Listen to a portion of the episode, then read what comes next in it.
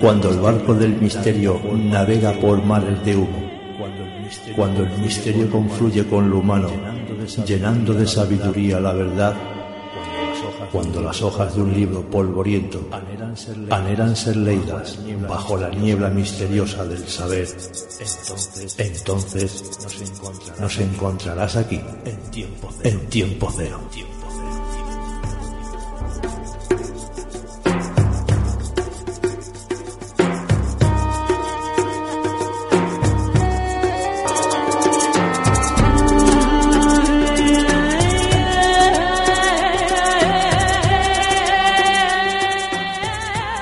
Visitantes de dormitorio, seres extraños que nos visitan durante la noche, tal vez para perturbar nuestros sueños o para comunicarnos algo.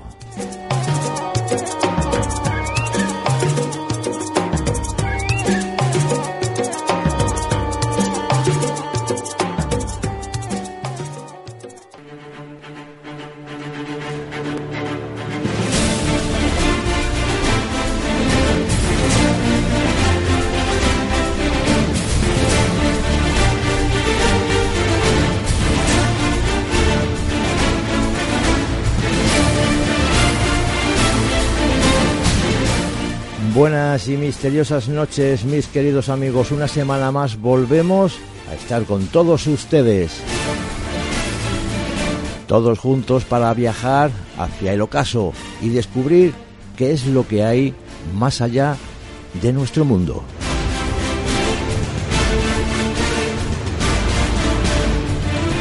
Darle las gracias como cada semana por vuestros correos pidiéndonos nuevos temas, y cierto es que estamos en ello. A lo largo de los siguientes programas iremos abordando los temas que nos pedís con nuestros colaboradores, y siempre que nos tengan, no tengan compromiso, claro está.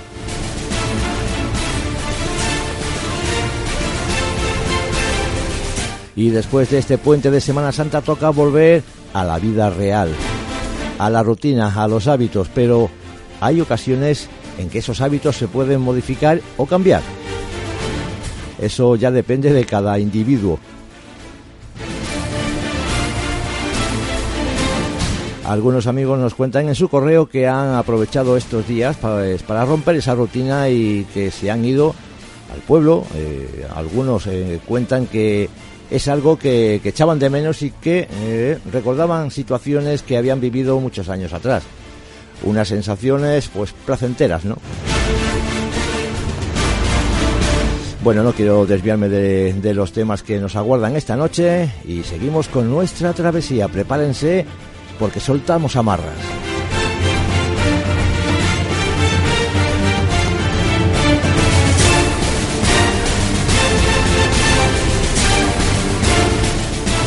Y viajamos al mundo de los sueños, pero no a los sueños que estamos acostumbrados.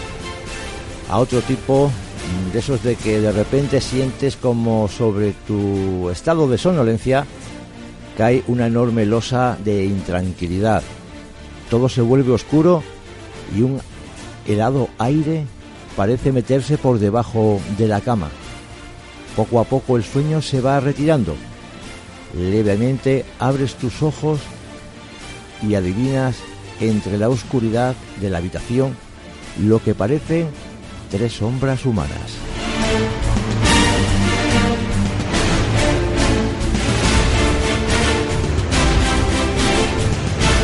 Así es, amigos, hablaremos de esos sueños, que a veces parece ser que alguien está con nosotros y que de alguna forma, no sé, entre luces, entre sombras, vemos una silueta con un sombrero. Pero bueno, eso hablaremos en este tema de visitantes de dormitorio y con un invitado especial.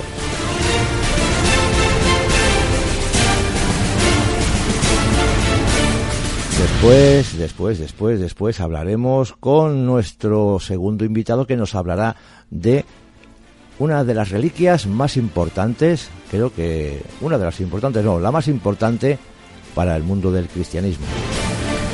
Esta noche tenemos un invitado, como digo, que nos hablará sobre la sábana santa. Ruperto Tortosa lleva años estudiando el tema y, bueno, pues, como digo, hablará de la sábana santa, de las índones, y también hablará si fue un montaje, no fue un montaje, en fin. Nuestro invitado nos dará su opinión sobre las índones y sobre Jesús. Nuestro viaje continúa. Esta noche nos iremos hasta la ciudad de Valencia para conocer algunos lugares misteriosos, lugares encantados donde conocemos su historia, donde conoceremos sus leyendas, como no, como siempre, y espero que no paséis miedo. En Crímenes del Pasado, la muerte de Meneses. Al final, el pobre hombre, después de salvar su vida en lo que fue una reyerta por defensa propia, al final acabó muerto y flotando en el río.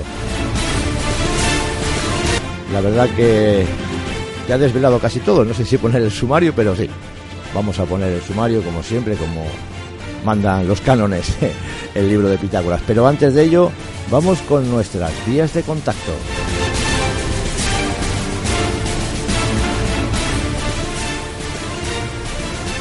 Ya sabéis que podéis mandarnos un correo a tiempo02008@hotmail.com, tiempo02008@hotmail.com y tiempo002008@gmail.com. Nuestras plataformas del Facebook, iVoox y YouTube.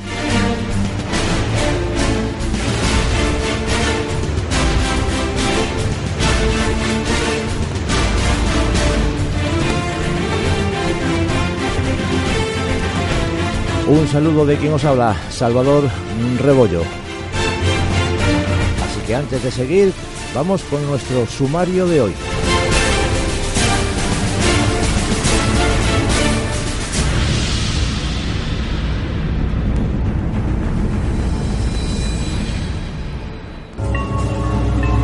Bienvenidos a un nuevo mundo. Adéntrense junto a nosotros y descubran un lugar lleno de misterios y leyendas, donde el protagonista eres tú. Bienvenidos a Tiempo Cero.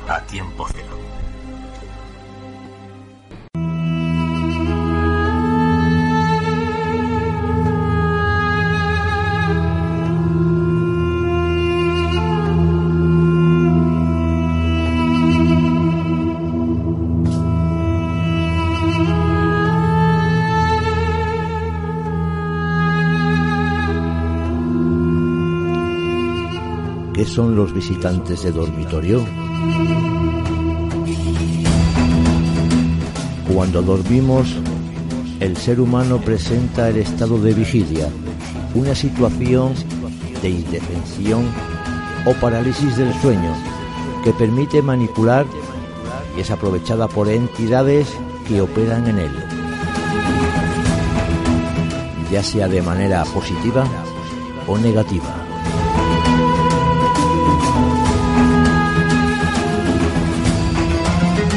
Es lo que se conoce como visitantes de dormitorio. Pero, ¿todos pasamos por esa situación? La respuesta es no. Y no sabríamos cómo explicar el porqué. En la actualidad existen diversas teorías.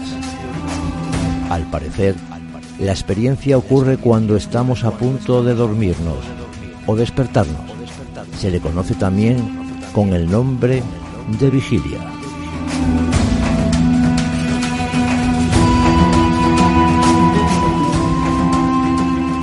La sábana santa es uno de los grandes misterios del cristianismo.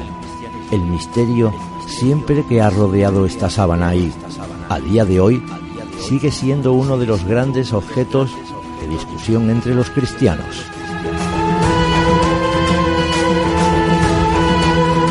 La primera noticia que se tuvo de la también conocida como síndone fue a mediados del siglo XIV.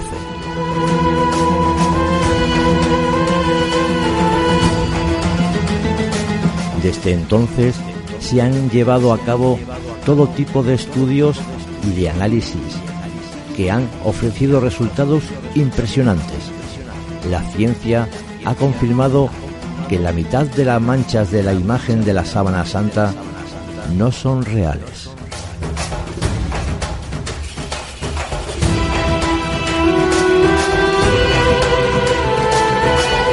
En esta ocasión viajamos a los lugares encantados de Valencia. Visitaremos algunos colegios, algún sanatorio o alguna torre encantada.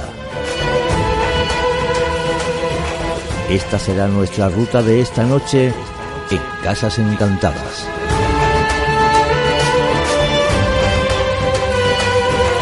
En Crímenes del Pasado recordaremos un crimen en defensa propia, pero de nada sirvió a nuestro personaje.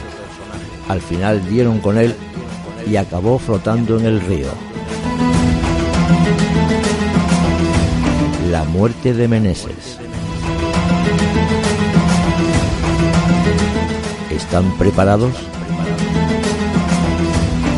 ¿Se atreven a cruzar con nosotros al otro lado? Al otro lado, al otro lado.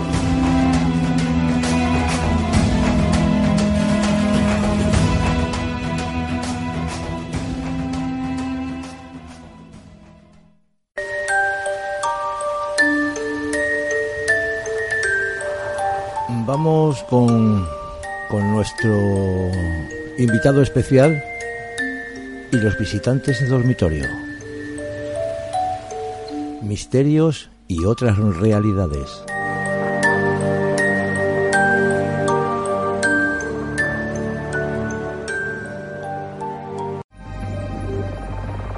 Misterios y otras realidades.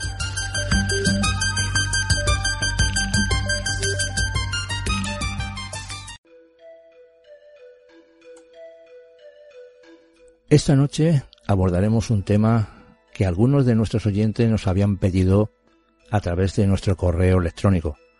Un tema que es muy apasionante. El tema, los visitantes de dormitorio. ¿Qué son y por qué aparecen? Pueden ser supuestos fantasmas que entran en nuestro cuarto para presenciar de alguna forma nuestros sueños. Vamos con una pequeña introducción.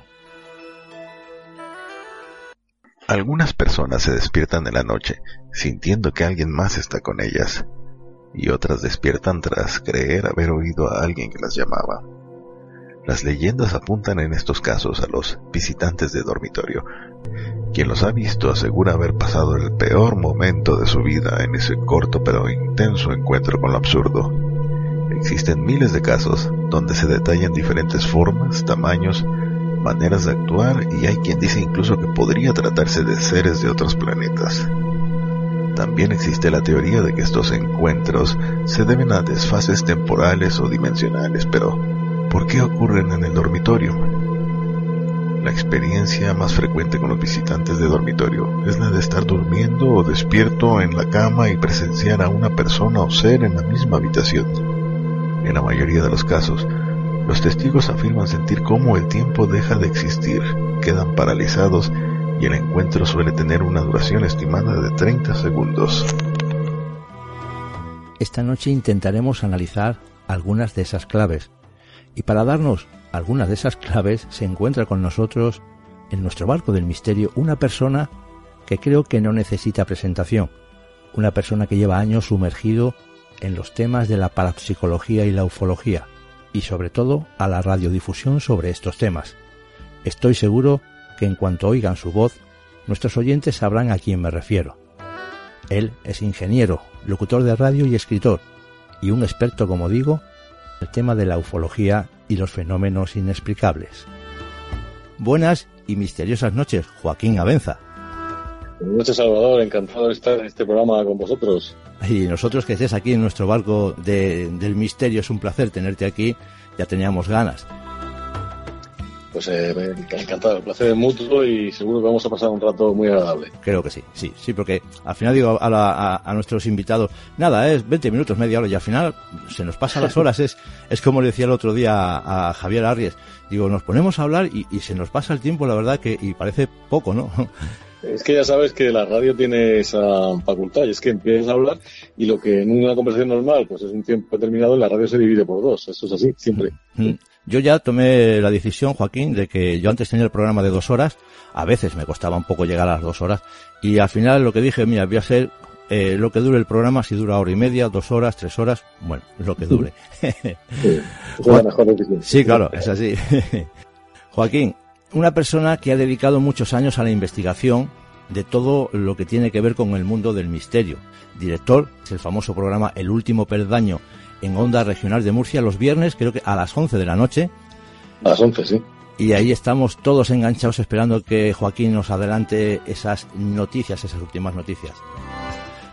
Joaquín, ¿cómo empezó tu andadura en el mundo del misterio? Creo que todos los que nos dedicamos a este mundo siempre nos ha marcado una persona o algunas personas para iniciar este camino, pero para ti, ¿quién fue? Bueno, yo, la verdad es que hace tantos años ya, fíjate, pues seguramente más de 40 años en esta historia. Yo empecé con esto, o sea, pues en el mundo del misterio, pues que sentía mucha curiosidad fundamentalmente por el fenómeno OVNI. Y bueno, empecé a leer libros de Antonio Rivera, de libros norteamericanos, de los, bueno, en lo que en esos momentos estaba más de moda, y la verdad es que había muy poquito, porque en aquella época no había pues la playa de autores y de libros que hay ahora. Pero bueno, yo fundamentalmente tengo que decir que mi autor de cabecera siempre fue Antonio Rivera. Por supuesto también hay gente como Jacques Vallée, pues como Mitchell, bueno, los grandes, ¿no? Los que han de alguna manera marcado el rumbo de todos los que han venido después. Posteriormente ya pues vino Juanjo Benítez y otros, pero vamos, en el comienzo, allá por los años 60, 70, pues ahí estaba pues el padre de la ufología, que era Antonio Rivera. Y a mí, pues leyendo a Antonio, me pareció fascinante el mundo de los ovnis, el mundo de lo extraterrestre, y así empecé, ¿no? Ya en el año 1976, junto con algunos amigos, pues fundamos un centro de investigación en Murcia que se llamaba el Centro de Investigador de Fenómenos Extraños, el CIFE, y ahí empezamos a investigar. Y luego ya, años más tarde, empecé a hacer mis pinitos en radio, porque siempre me ha gustado mucho la radio. Pues estuve en algunas emisoras locales, en algunas radios, incluso monté alguna radio, pues de estas, al principio, voy a decir, incluso pirata, ¿no? Y luego ya, pues, sí, radios municipales y todo eso, hasta que me llamaron de la comunidad autónoma, o sea, de la radio autonómica, que se había prácticamente creado en los años 90, llevamos para si quería hacer un programa en esa radio. Entonces ya empecé con El Último Peldaño en 1991 y desde entonces hasta ahora pues no hemos parado, ahí hemos estado. Y así como en el mundo del, digamos, del misterio me marcó Antonio Rivera, en el mundo de la radio yo tengo siempre reconocido que mi maestro fue Antonio José Ales. Exactamente. Yo creo que programa de medianoche. Yo me acuerdo, perdona que te interrumpa, Joaquín, era un guaje todavía, bueno, un guaje, no tan guaje, y me quedaba pegado. Es más, me acuerdo aquel radio casé grande que había, que de doble pletina, y ahí es donde grababa los programas, ¿sabes? Y luego los pasaba a máquina. Todo el programa lo pasaba luego a máquina, escrito. Ah, sí. Qué trabajo, ¿eh? Qué trabajo. Sí, la verdad que sí. Eso es vocación, sí señor. Eso no lo entienden, los chavales de ahora no lo entienden, porque claro, eso de decirle tú que hay que grabar una cosa analógica y luego hay que estar parando eso y dándole para adelante y para atrás y escribiendo en una máquina mecánica que bueno, que si te equivocabas había que utilizar la goma o el tipe, aquel. El tipe. Bueno, pues eso hoy en día no lo entienden, pero yo tengo un montón por ahí de carpetas con cosas de aquella época hechas a máquina. Te aseguro que cada vez que las veo, bueno, me emociono porque es como verdaderamente se aprendía uno las cosas, ¿no? Haciéndolo de esa manera tan analógica. Sí, porque antes no había como ahora, como tú bien dices, tantos medios al alcance. Antes tenías que, a base de cartas, que todavía existen las cartas, creo, y tirarte horas y horas en las bibliotecas y pidiendo información a uno a través de teléfonos. Era un trabajo muy laborioso, la verdad. Sí, yo tengo muchísimas cintas guardadas. Algunas de ellas se han borrado, porque claro, uno en aquella época no tenía dinero para comprar las mejores. Aunque curiosamente, mira, te me ha pasado una cosa rarísima. Tengo un montón de programas de medianoche grabados en cintas de estas que vendían. Bueno, entonces no estaban los chinos, ¿sabías? hubiera pedido a los bazares. Pues estaban cintas muy baratas, estas que no tenían ni marca, y todavía se escuchan bien, y sin embargo otras de marcas conocidas y muy famosas y muy populares en la época, pues ahora se han borrado. Es curiosísimo, ¿no? Sí. A veces se da mejor lo barato que lo caro. Sí, aquello que decían, es que lleva ferro, no sé qué, que aguanta más la cinta. Sí. La claro, que... se han borrado. Es cierto, Joaquín. Joaquín, esta noche vamos a hablar de visitantes de dormitorio, un fenómeno que tú has investigado durante muchos años. Sí, ha sido una de las facetas que más me han inquietado del fenómeno, iba a decirte ovni, pero es que a veces yo dudo mucho de que esto sea solo fenómeno ovni, hay muchísimo más, como vamos viendo. Pero es verdad que yo llegué al tema de los visitantes de dormitorio por un caso muy cercano, una persona muy próxima que me contó su historia, y a partir de ahí empecé a interesarme y luego empecé a descubrir muchos de estos casos. Luego, fíjate, cada vez que hacíamos alguna conferencia o tocábamos alguna vez en la radio estos casos, pues en las conferencias era muy normal que a lo mejor en público muchas personas no se atrevieran, pero luego al acabar la conferencia venían a verte en privado y te decían que te tenían que contar algo, y era raro que a esas conferencias nos saliesen 1, 2 o 3 casos de visitantes de dormitorio, de personas que han venido a escuchar.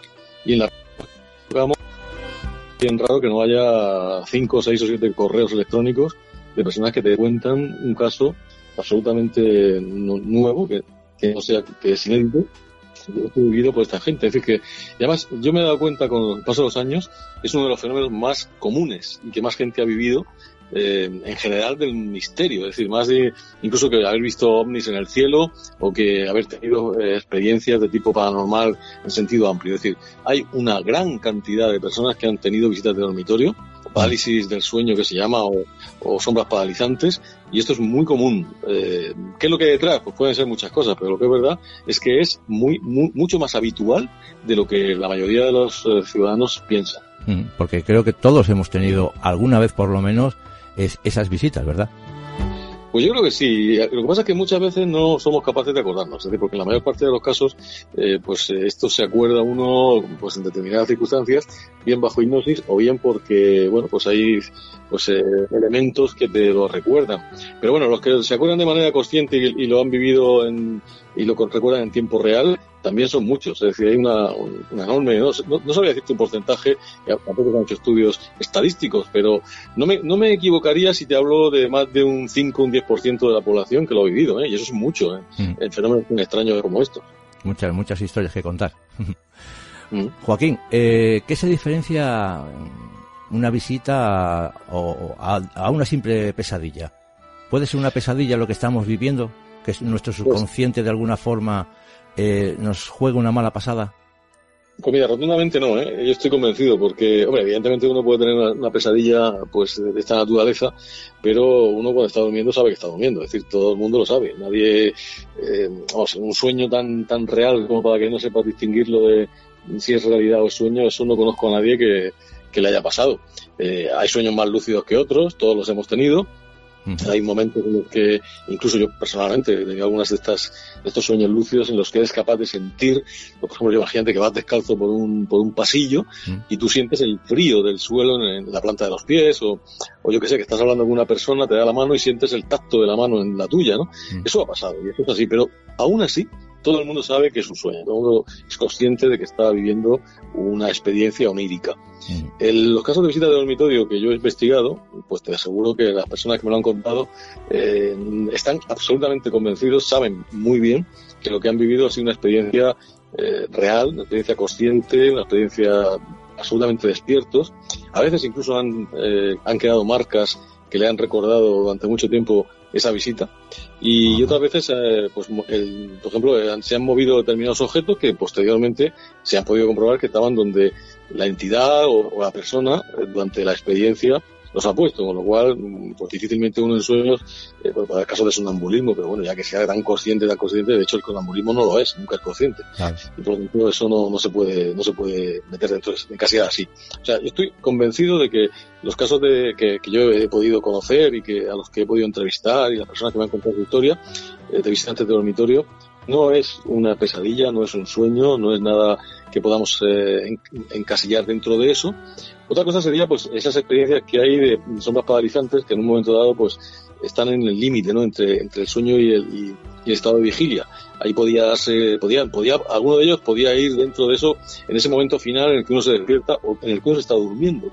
Ahí sí que podía uno dudarlo, ¿no?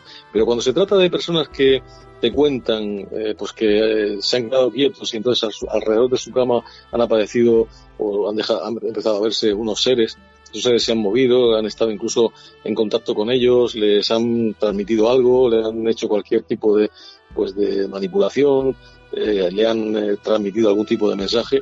Bueno, esas personas te aseguro que están muy despiertas, porque luego lo que cuentan es, no conozco a nadie que bajo un estado de sueño te pueda contar algo así, ¿no? Siempre te queda la duda y todos sabemos cuándo estamos soñando y cuándo no estamos soñando. Es verdad. Joaquín, la causa de esta alucinación de estos visitantes de dormitorio, ¿a qué causa puede provocar esto? Pues mira, hay muchísimas teorías. Yo incluso saqué una teoría propia hace muchos años que la presenté en un congreso que hubo en Valencia en el año 1993 en la universidad, y presenté una que tenía que ver con las teorías espaciotemporales, es decir, un poco hablar de la continuidad espacio-tiempo y de la posibilidad de que estuviésemos accediendo a nivel consciente a otros universos paralelos que están aquí, que son tan reales como el nuestro, pero que en estado normal no podemos ver. Y yo planteé una teoría de que, bueno, si en un momento dado, mediante determinadas circunstancias, uno puede entrar en el estado de vibración mental necesario para poder percibir lo que hay en ese otro universo, pues esos seres de ese otro universo se te presentan de una manera absolutamente real. No es que tengas una visión de tipo paranormal, ni mucho menos. Es una visión tan real como la que tú y yo podemos tener ahora mismo cuando estamos mirando al frente. Lo que ocurre es que estamos viendo otro universo que de manera normal no podemos percibir porque su frecuencia de vibración es totalmente distinta a la nuestra. Y para poder ver eso tú tienes que estar en su mismo estado de vibración. Entonces esa es una teoría, ¿no? Pero bueno, es una cosa que se me ocurrió a mí precisamente cuando estaba muy metido con el mundo de las teorías de los universos, de los multiversos y todo eso. Pero hay muchas más. Mira, desde que la clásica, es decir, se trata de seres extraterrestres que en un momento dado pues vienen a este planeta y han aprendido a través de algún tipo de tecnología a poderse materializar y desmaterializar y entrar donde les da la gana y proyectarse donde ellos quieren.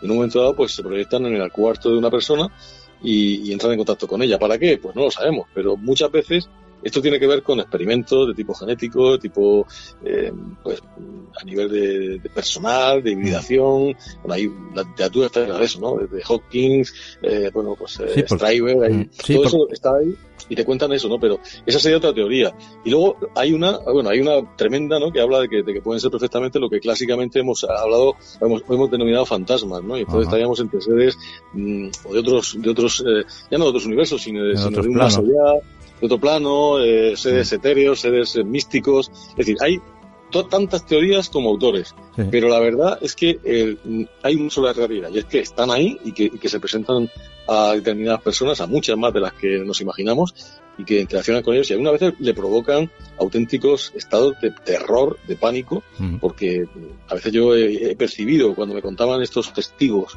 su experiencia, he percibido el miedo, he percibido el terror, incluso la voz que se quebraba, las manos que le temblaban, porque han sido algunas experiencias muy traumáticas, a contrario de otras que no han sido un asunto traumático, pero hay algunas que sí. Sí, que a lo mejor le han marcado mal. Yo, por ejemplo, antes de preparar la entrevista, me estuve viendo algunos vídeos por internet y quería preguntarte sobre el famoso, siempre dicen que hay una sombra oscura, no se llega a ver el rostro, y siempre hay dos pequeñas detrás, pero la figura que manda sobre esas figuras siempre suele llevar un sombrero negro. Sí, un sombrero negro o algún tipo de algo en la cabeza. Mira, en un caso muy próximo que te comentaba yo, con el que yo empecé todo esto, esa figura lo que llevaba era como una especie de orejas. O sea, imagínate la máscara de Batman, es decir, estas orejas de puntiagudas. De puntiagudas, pues eso sería esa figura. De hecho, la persona que me lo contaba me hablaba de algo muy parecido a un gato, pero de un tamaño enorme, ¿no? Y unos ojos amarillos, intensos, luminosos. Y bueno, ese estaba ahí como dirigiendo todo. Y luego los pequeños, en este caso esta persona de un color dorado, estos seres se movían alrededor, buscaban algo. Y lo curioso es que la persona que vivía la experiencia, pues tenía la sensación de que conocía a esos seres, hasta el punto de que una de las cosas que me vino a la cabeza fue decir, ah, sois vosotros, o sea, como dando, como eso que te viene, como que tú dices algo muy bien, y lo que pasa es que no es capaz de saber qué. Fíjate, hace poco, esta semana hemos estado con Próspera Muñoz, en una presentación de unos libros, y Próspera Muñoz nos contaba eso, que a ella también le pasó, tuvo esa sensación de que de alguna manera ella parecía conocer a los humanoides que se presentaron allí, ¿no? Y como si tuviese un conocimiento previo de ellos. Y esto es muy común en este tipo de experiencias. La mayor parte de las veces los que han vivido esto tienen la sensación de conocer o de saber de quién se trata. Lo que pasa es que son incapaces de recordarlo y sobre todo de podérselo contar a nadie. Pero familiares no pueden ser, ¿o sí? Puede ser, porque como tú bien dices, sois vosotros. Puede ser alguien conocido, alguien familiar, alguien que de alguna forma tengan alguna conexión. Familiar en el sentido de conexión, efectivamente. Familiar en el sentido de que son alguien que antes, en un pasado, no sabemos a qué nivel, pues se tuvo relación con estas personas. Quizá porque la experiencia que recuerdan no es la primera. A lo mejor la primera no la recuerdan y la que recuerdan es otra posterior, quizá cuando ya están más preparados. Quizá porque la primera vez es tan traumático encontrarse con estos seres que, de alguna manera, pues para evitar infartos y para evitar consecuencias traumáticas en los abducidos o en los contactados, lo que hacen estos seres es borrarle la memoria. Algo parecido a lo que te hacen cuando te hacen una prueba, yo qué sé, pues una gastroscopia o algún tipo de endoscopia de estas traumáticas. Muchas veces te ponen una sedación que no te duerme, pero te hace que no te acuerdes absolutamente de nada. Yo he pasado por ahí y te aseguro que en alguna de esas experiencias que he tenido de pruebas diagnósticas que me han hecho, yo no me acuerdo absolutamente de nada del momento en el que me hicieron esa prueba, pero te aseguro que en ese momento, según me decían los médicos, yo estaba consciente y estaba ahí viviendo con ellos y podía incluso interaccionar. Pues quizá, si yo vuelvo a tener una prueba de esas ya sin ese fármaco, probablemente yo me venga a la cabeza un recuerdo o una especie de sensación de experiencia vivida. Yo creo que eso es lo que le pasa a esta gente, ¿no? Que recuerdan eso porque a lo mejor ya lo han vivido. Estás escuchando Tiempo Cero, al filo del misterio.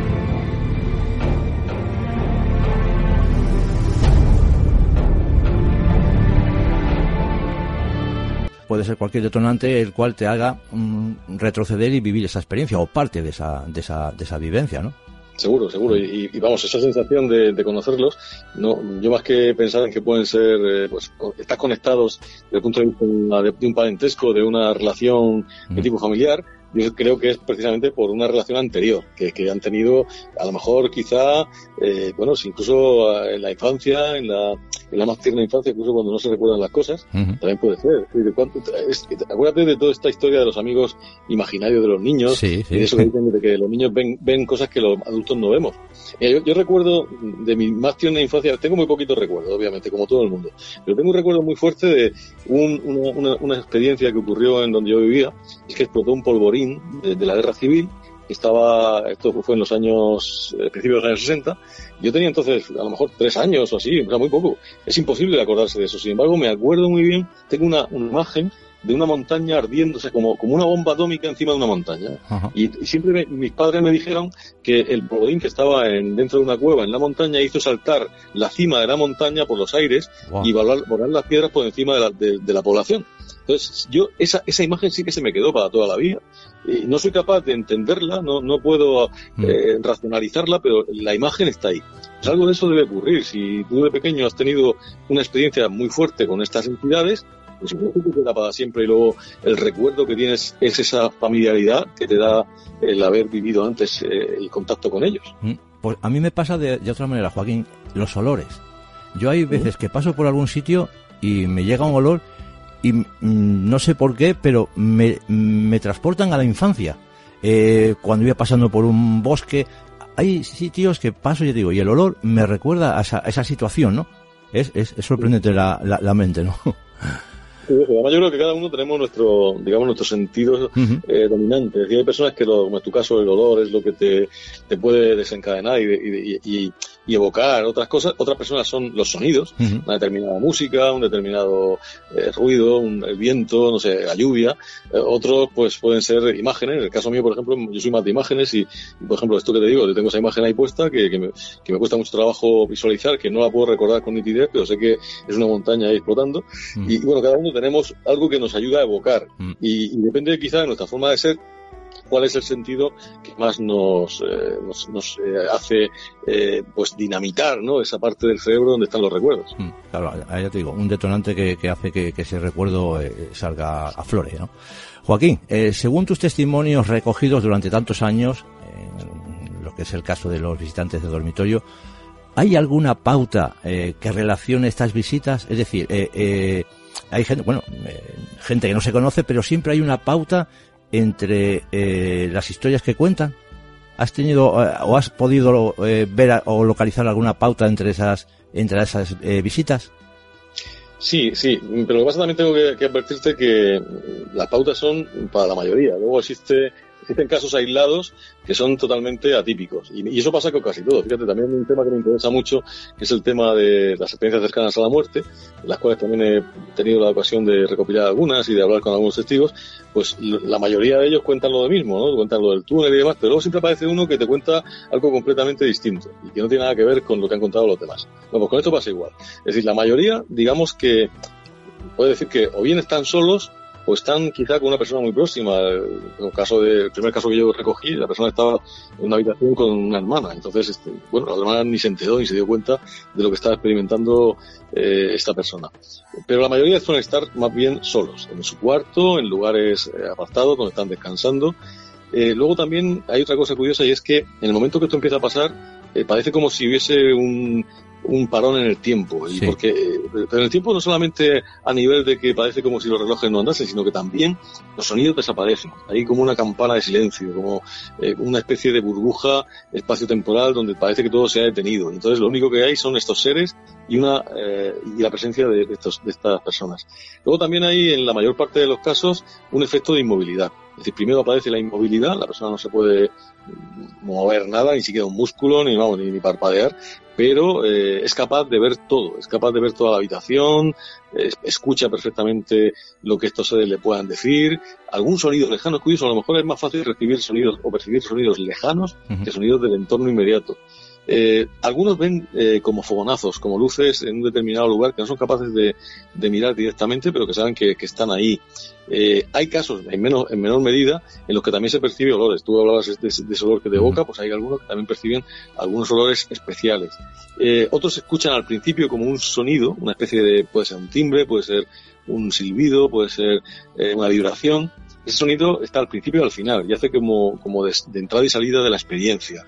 Luego otra cosa que también se repite mucho es que cuando las personas vuelven de nuevo se han ido los seres y vuelven de nuevo a recuperar su estado normal, pues lo hacen como a cámara lenta, es decir, van poquito a poco. Por ejemplo, si intentan mover el brazo no se mueve normalmente, sino que se mueve al principio prácticamente de forma inmóvil y luego poco a poco va recuperando la movilidad muy lentamente, y cuando el testigo observa su brazo, lo que ve es una película a cámara lenta hasta llegar a la velocidad 1-1, la velocidad normal, ¿no?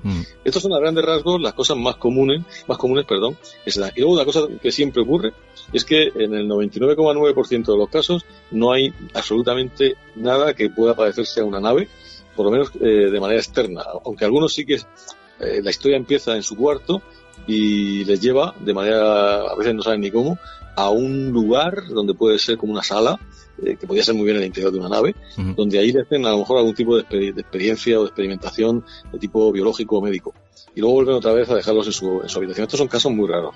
Lo normal es que ocurra todo en la habitación, lo que tenga que pasar, y cuando estos se van, pues las personas vuelven de nuevo a escuchar los sonidos de la calle, el ruido de los coches, la familia, todo lo que hay por allí, y a percibir pues de nuevo todo el entorno de manera natural y normal.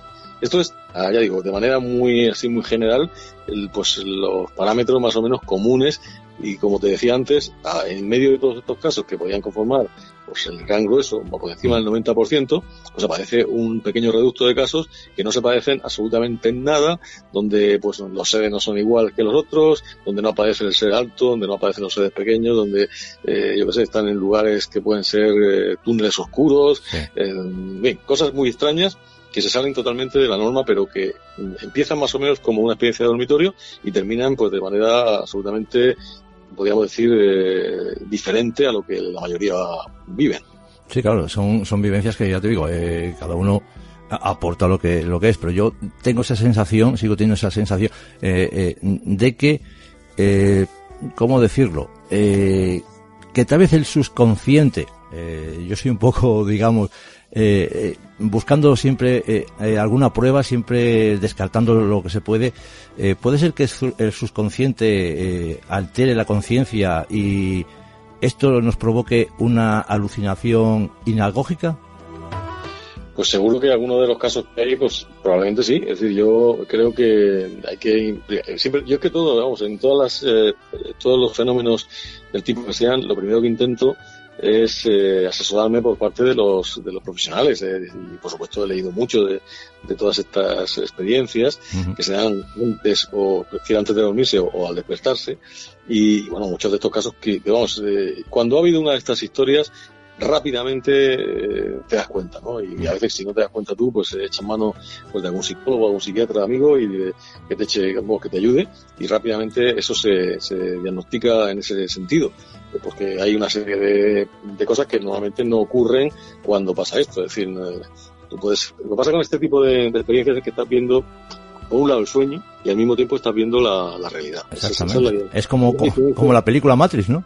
Sí, es una superposición de planos. Entonces, el sueño pues puede ser lo que sea. Si el sueño es un ser humanoide, pues estará ahí.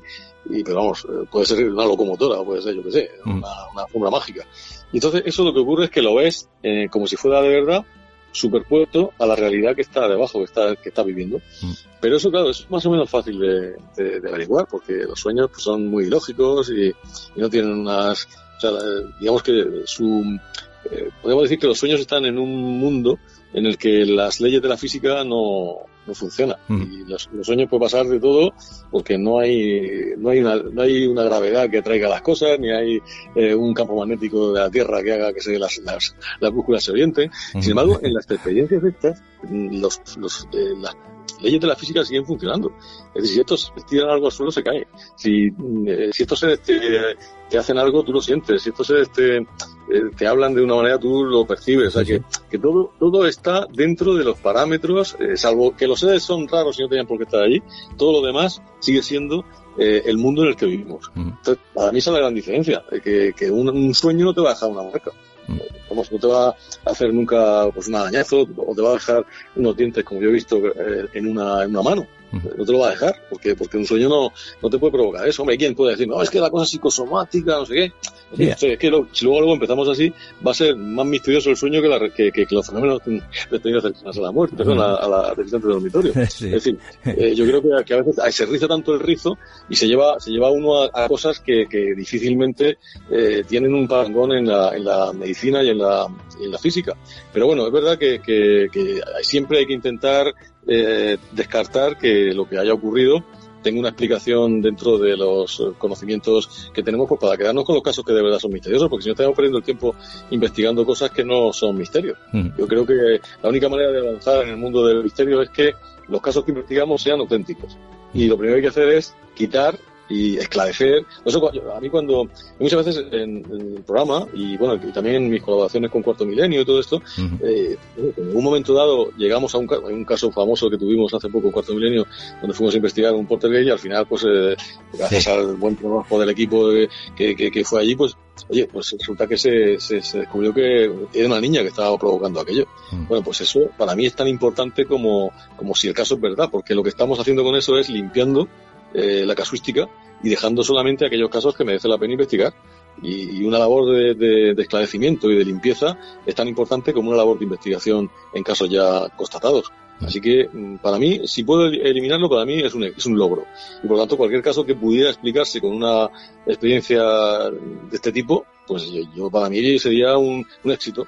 Pero es verdad que tampoco hay tantos, es decir, que son fenómenos raros y además yo creo que más o menos fácil de identificar, pero con lo que estamos investigando no se puede comparar, son unas experiencias muy vívidas, muy lúcidas, muy contundentes y que dejan pues una huella en las personas que jamás podría dejar un sueño por muy superpuesto que estuviese con el fondo real. Yo creo que hay una diferencia grandísima. Por muy realista que fuera, sí. Ya te digo, cuando preparaba la entrevista, ya te digo, estuve mirando algunas. Hay un documental en inglés que es, no me acuerdo ahora, lo tengo ahí apuntado por ahí por el montón de notas que tengo encima de la mesa. Es un documental, bueno, que está hecho basado en hechos reales y hay un chico en el cual comentaba que él cuando, bueno, lo que tú también comentabas ahora de entre cuando vas a dormir y cuando te despiertas, que para él el fenómeno empezaba cuando a la hora de conciliar el sueño se veía como empezaba una vibración y en ese momento entre el despertar y el dormir aparecía lo que era la parálisis del sueño y ahí es cuando él decía, ahí es cuando yo sé que realmente tenía una visita. La parálisis del sueño es provocada o bien por estos seres para que, bueno, no sé, ¿no? Para qué función, porque estás totalmente paralizado, como tú bien decías, no puedes mover los brazos, no puedes hablar, no puedes decir nada, incluso ni moverte. Y el chico este decía que por todos los medios él intentaba darse la vuelta para mirar a su novia, para que viera lo que estaba sucediendo. ¿Qué pasa? Que cuando se da la vuelta no estaba ni la novia ni las sombras. Estaba totalmente solo. Estás escuchando Tiempo Cero con Salvador Rebollo.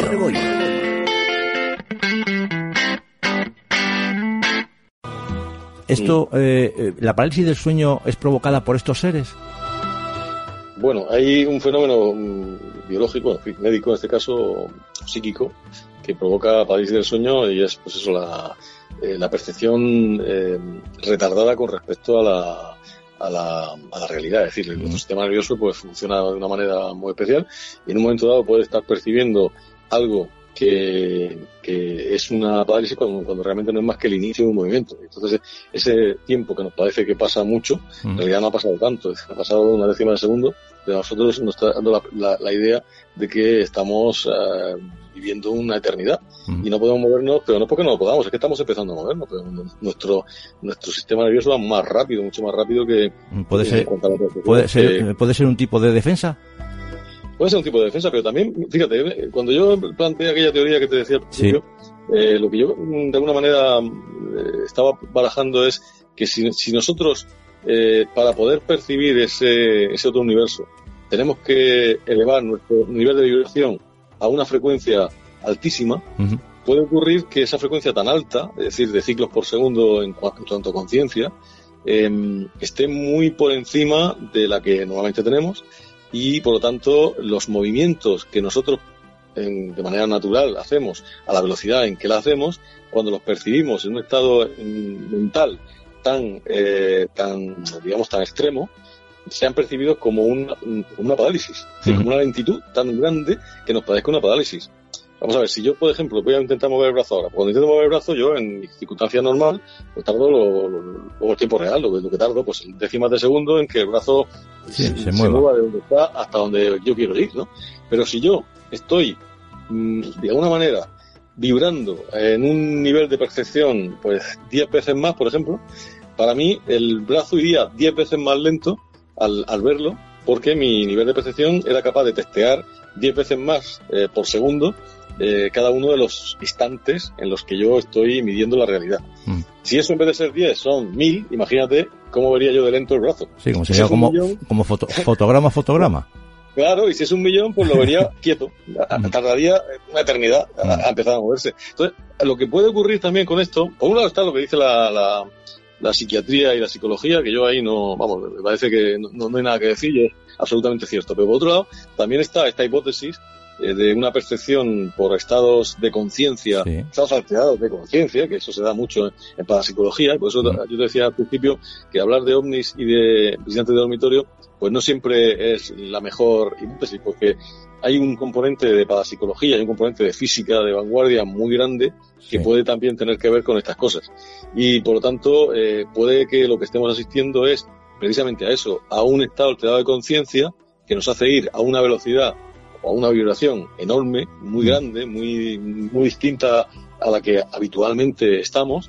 Y entonces nuestros movimientos, nuestro mundo espacio-temporal normal de tres dimensiones más al tiempo y de estas velocidades normales en las cuales nos movemos, nos puede parecer una absoluta inmovilidad. O como a nosotros nos parece un caracol lento, sin embargo el caracol a sí mismo le parecerá que va a una velocidad muy normal, pero a nosotros nos parece que va muy lento. Bueno, pues hay fenómenos, las plantas, por ejemplo, las plantas crecen a una velocidad que no las vemos.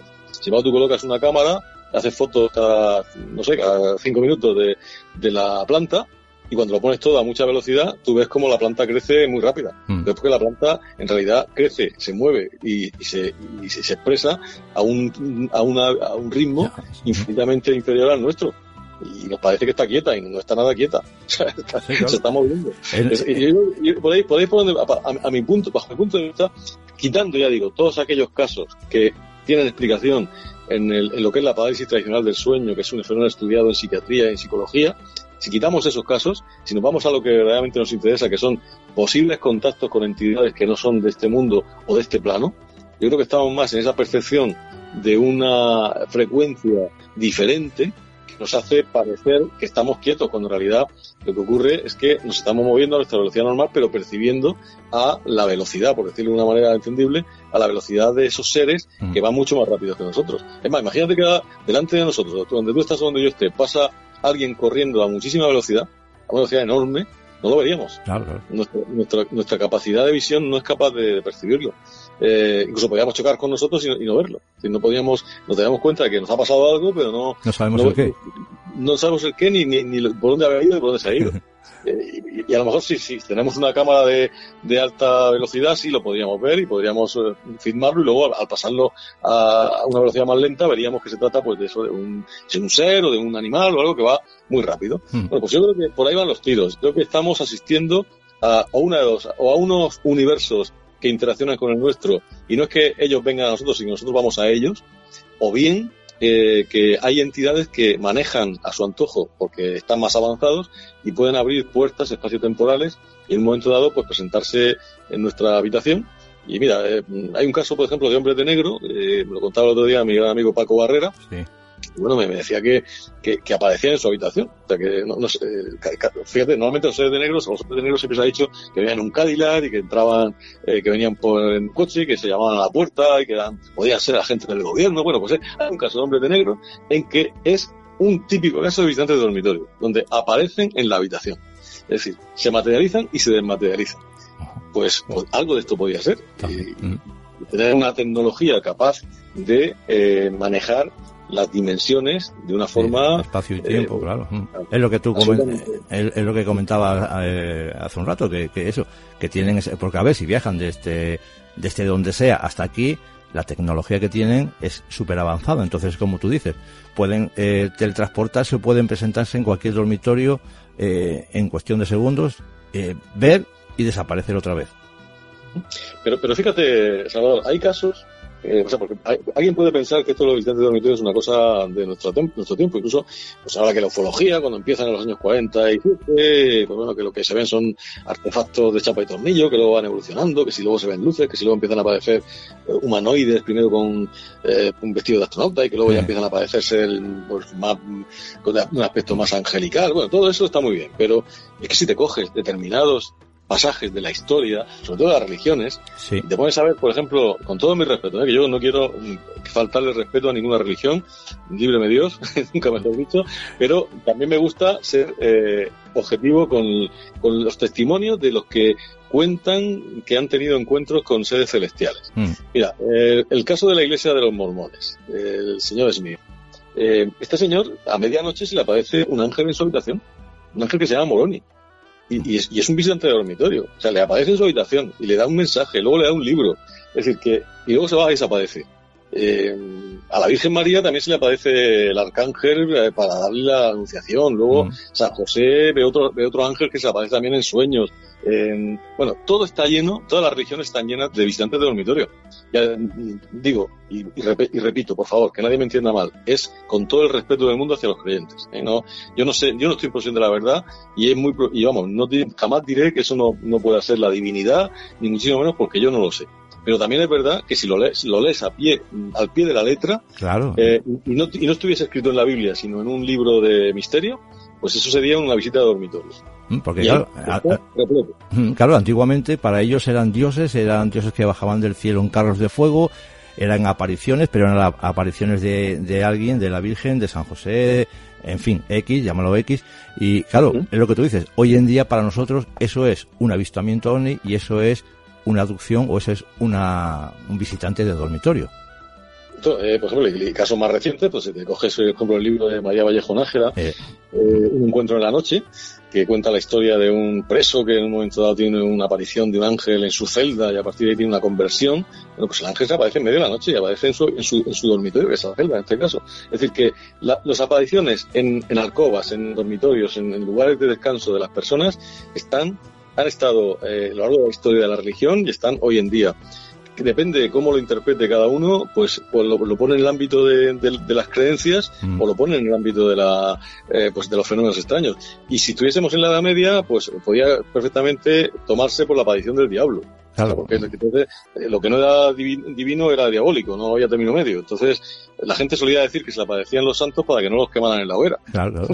Es como... se sospechaba que era el diablo, pues había que quemar a sus bichos en la hoguera. Es como dice mi compañero Bruno, dice cada cual arrima su ascua a su hoguera, ¿no? Es decir, claro.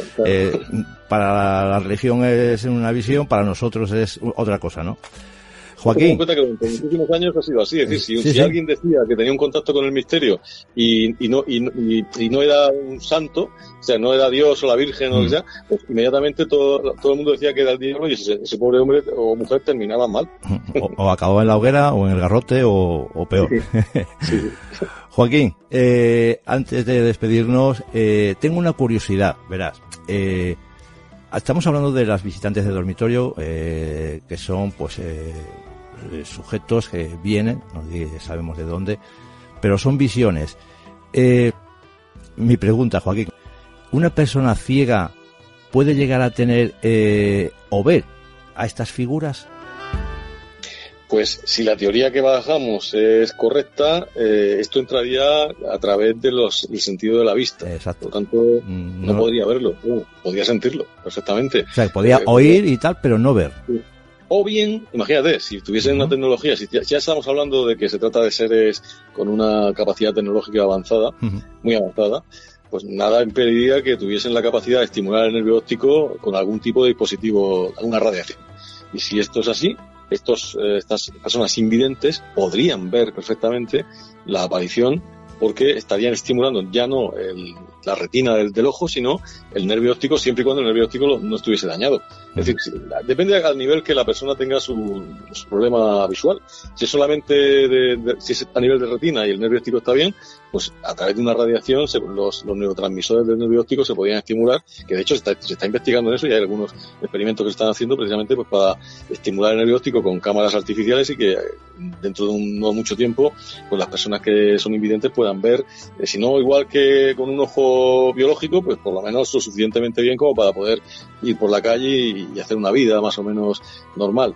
Pero claro, yo creo que sí que se podría, pero claro, siempre sería algo distinto a lo que pueden decirnos unos testigos que además ven el entorno, lo ven todo porque todo le está entrando a través del ojo.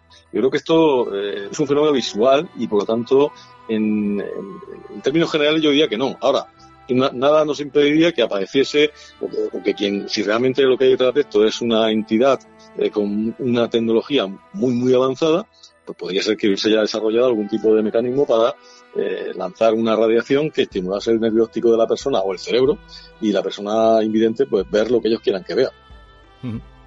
Esa era la duda que tenía yo. Estaba y digo, se la tengo que preguntar a Joaquín.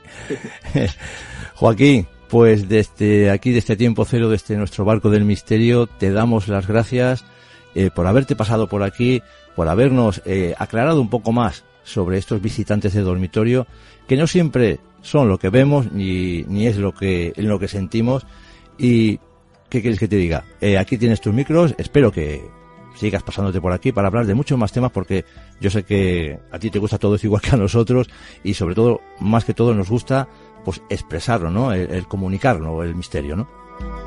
Por supuesto que sí, Salvador, y la verdad que ha sido un honor hacer esta travesía en este barco del misterio en tiempo cero. Y bueno, me tenéis a vuestra disposición cuando queráis para el tema de los que yo pueda, tampoco que yo sepa mucho, pero bueno, lo que esté en mi conocimiento. Y sobre todo, a mí lo que más me gusta es transmitir siempre con mi experiencia. Creo que, sobre todo, tenemos opiniones, pero lo importante es que, yo siempre lo digo, que los invitados que más les gustan a los oyentes del programa son aquellos que, además de dar su opinión, que siempre es interesante, pues también cuentan su experiencia, y bien sea su experiencia o la que ellos han investigado, porque todos pues no hemos tenido la suerte o la desgracia de tener este tipo de experiencias directas, pero sí que alguien te cuente, mira, yo he investigado este caso, conozco este tema, me pasó esto. Eso es una cosa que enriquece mucho a los oyentes.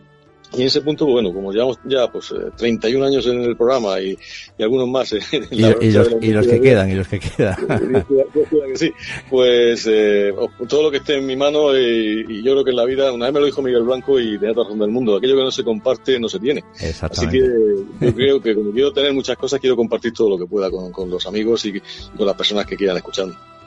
Pues ya, lo dicho, Joaquín, te emplazamos para un próximo programa. Hablaremos de muchos más temas, porque yo sé que tienes ahí muchas carpetas con telarañas y hay que empezar a sacarlas. Sí, señor, ahí están.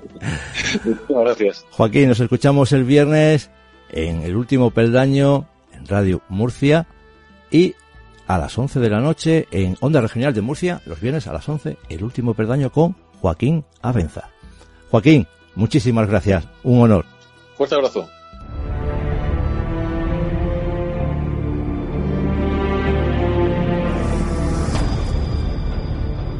Embárcate con nosotros en el barco del misterio. Surcaremos las tenebrosas y oscuras aguas en busca del misterio. Psicofonías, apariciones, ufología, fantasmas. ¿Te atreves a surcar los mares del misterio? Visitantes de dormitorio. Joaquín Avenza nos daba algunas de esas claves que, tras sus recogidas de testimonios y tantos años sobre este fenómeno, nos dejaba entrever, ¿no? Pero nosotros debemos seguir buscando, debemos seguir analizando qué es lo que provoca realmente este fenómeno, estas visitas de dormitorio. Al parecer, unos seres que nos visitan durante la noche mientras estamos casi en la fase de sueño. ¿Quiénes son estos seres y por qué nos visitan? ¿Por qué esa parálisis del sueño? ¿Percibimos olores, sonidos? ¿Qué es realmente lo que buscan de nosotros? Les dejamos con este audio y ustedes pueden sacar sus propias conclusiones. Al respecto existen varias teorías. Una de ellas huye del esoterismo y los fantasmas y asegura algo más material, pero también terrenal. Los visitantes de dormitorio serían extraterrestres que nos visitan de noche para observarnos y analizar nuestros sueños, nuestras respuestas biológicas y nuestro cuerpo. Otra teoría apunta a que en realidad son proyecciones de nuestra mente, que tiene acumuladas recuerdos de temores infantiles, y ante cualquier cambio de iluminación o ventilación en el dormitorio, convertimos en una presencia real. Desde la visión esotérica, los visitantes de dormitorio serían seres queridos que nos dejaron en esta vida y que se proyectan en nuestros sueños, porque es cuando nuestra mente está más activa para poder percibir su presencia. Nos visitarían para enviarnos algún mensaje o simplemente para volver a vernos y comunicarnos algo que se nos hace imposible comprender. Otra teoría esotérica es que en realidad no son otros fantasmas, sino las proyecciones astrales. Esta teoría explica las apariciones de pequeñas entidades que muchos acreditan haber visto en sus dormitorios durante la noche y que suelen identificar como sus hijos, posiblemente, aunque pronto confirman que están dormidos en su propia cama.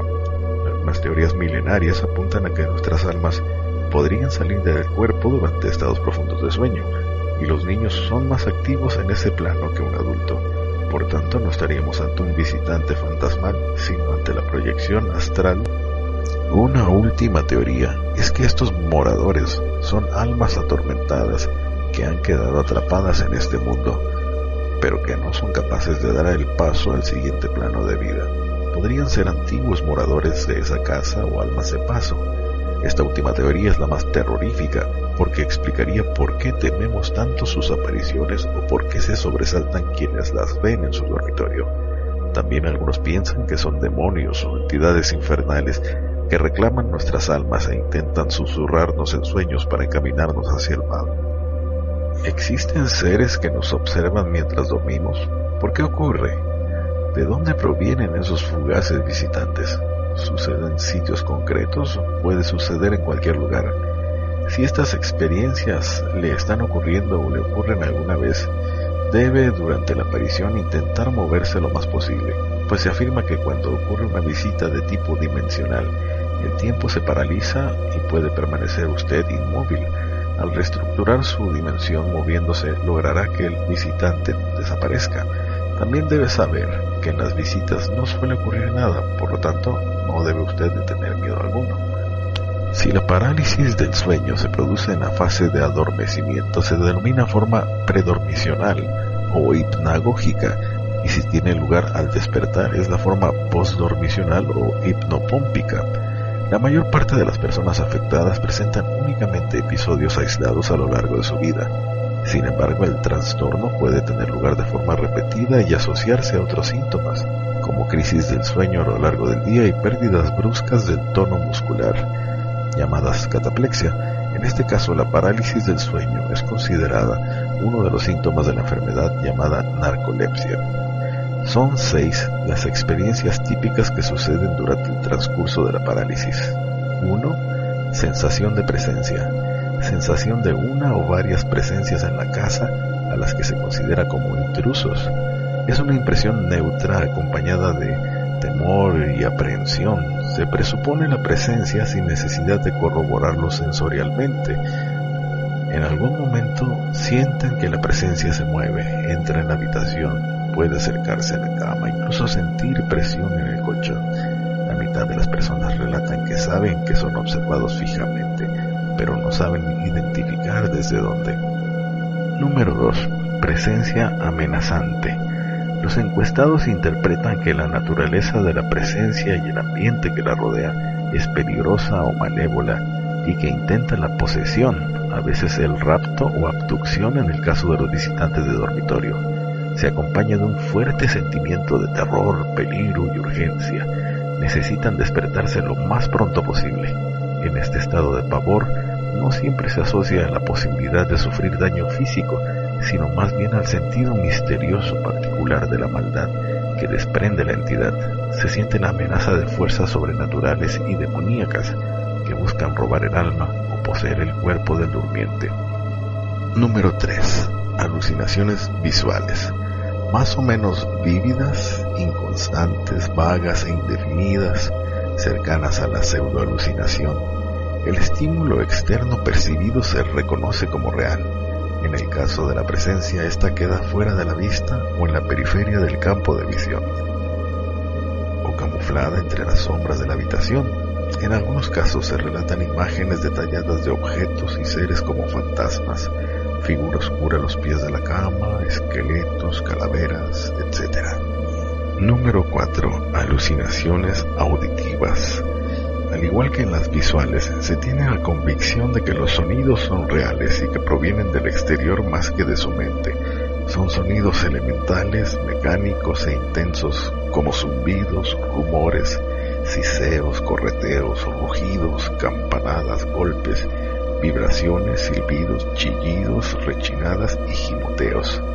En otros casos son sonidos identificables concretos como timbres de teléfono, sirenas, herramientas, motor eléctrico, golpes de puerta, arrastrar de muebles, vidrios o vajilla rompiéndose, música extraña, sonido de radio con ruido blanco o que recibe varias estaciones, sonidos de viento, rugidos de olas del mar, etc. Las voces humanas son el sonido más frecuente en un 37% de los casos, en forma de griterío o leves susurros, sin mensaje identificable ni claro. Número 5. Alucinaciones táctiles. comunes y relacionadas con la presencia intrusiva incluye la sensación de que el colchón se hunde, que alguien se sienta, que le retira las sábanas o que le agarra de las manos. Y finalmente, número 6, dificultades respiratorias, sensaciones de presión en el pecho, dificultad para respirar, estrechez alrededor del cuello como si fuera estrangulado y sensaciones de sofocación y asfixia. Estas percepciones pueden explicarse por la parálisis de los músculos voluntarios. El estado de sofocación produce gran angustia, pánico y temor de morir asfixiado. Los ataques físicos en este sentido se asocian igualmente a la presencia maligna. Incluso la palabra pesadilla se origina en la antigua España, en donde se creía que la opresión en el pecho y la inmovilidad del cuerpo se debía a que una mujer se sentaba sobre los pechos de sus víctimas, siendo conocida dicha figura como la pesadilla, originada de la palabra pesado.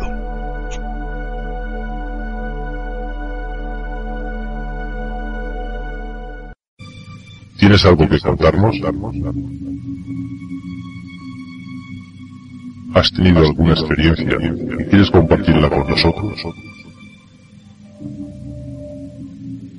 Mándanos un correo a 10002008@hotmail.com.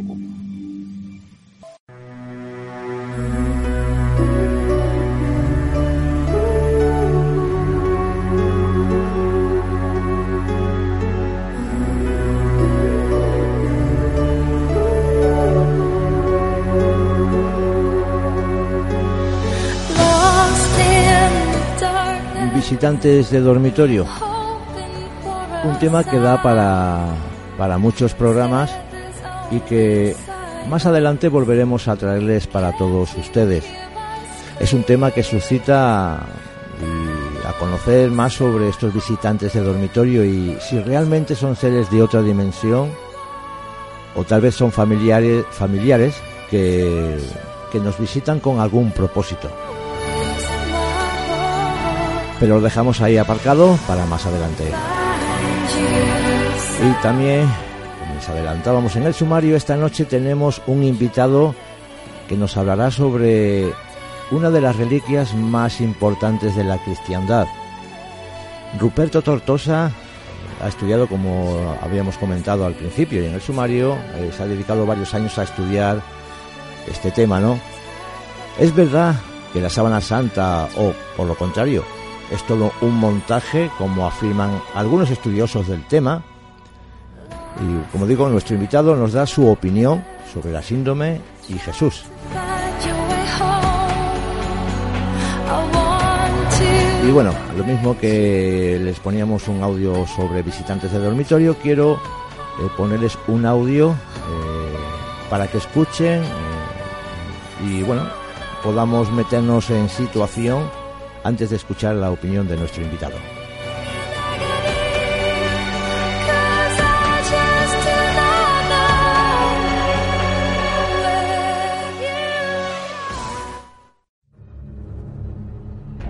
Aunque ningún papa la ha reconocido oficialmente como la tela que cubrió el cadáver de Jesús, la sábana santa es la reliquia más preciada de la Iglesia Católica. Varios elementos la convierten en algo único, en uno de los objetos más apasionantes del mundo.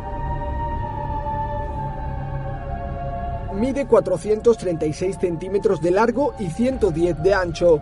Es de lino y está tejida con una trama en forma de espina de pez que coincide con otros tejidos de los primeros siglos hallados en Siria. En la sábana santa se ve un cuerpo de varón de tamaño natural, por delante y por detrás. Mide 1,78 metros, tiene entre 30 y 40 años, pesaba unos 79 kilos y se dedicaba a trabajos manuales. El hombre de la síndrome fue flagelado desde los dos costados y por dos personas diferentes. En su cuerpo hay unas 720 heridas, restos de al menos 120 latigazos, realizados con un flagelo de 6 cuerdas que tenían atado a un objeto punzante. Fue golpeado con violencia en el rostro. Llevó algo parecido a un casco de espinas, porque la frente y el cuello tienen restos de sangre que chorrea. Llevó un gran peso sobre la espalda izquierda y tiene heridas de caída en las rodillas.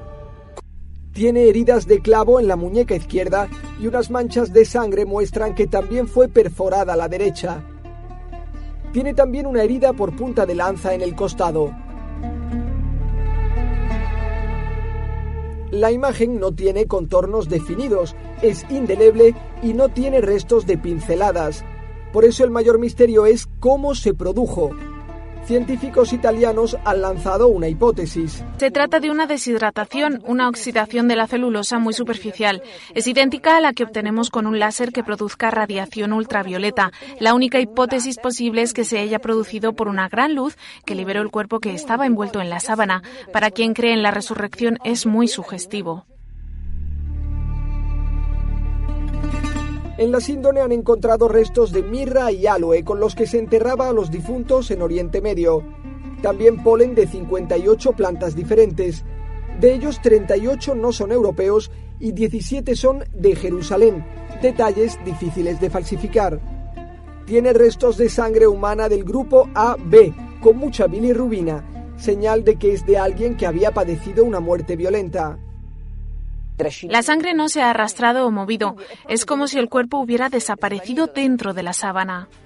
Además, la sábana santa se comporta como un negativo, de forma que, al contrario que las fotografías normales, se ve mejor en los negativos. A pesar de todo, el principal análisis científico, hecho en 1988, la prueba del carbono 14, mostró que se trata de un tejido medieval del año 1260, pero numerosos observadores dicen que no fueron realizadas correctamente. Quizá en el futuro haya nuevas pruebas que arrojen un poco de luz, pero seguramente ninguna será definitiva y la sábana santa seguirá siendo un objeto apasionante, quizá el testimonio material de la resurrección de Cristo.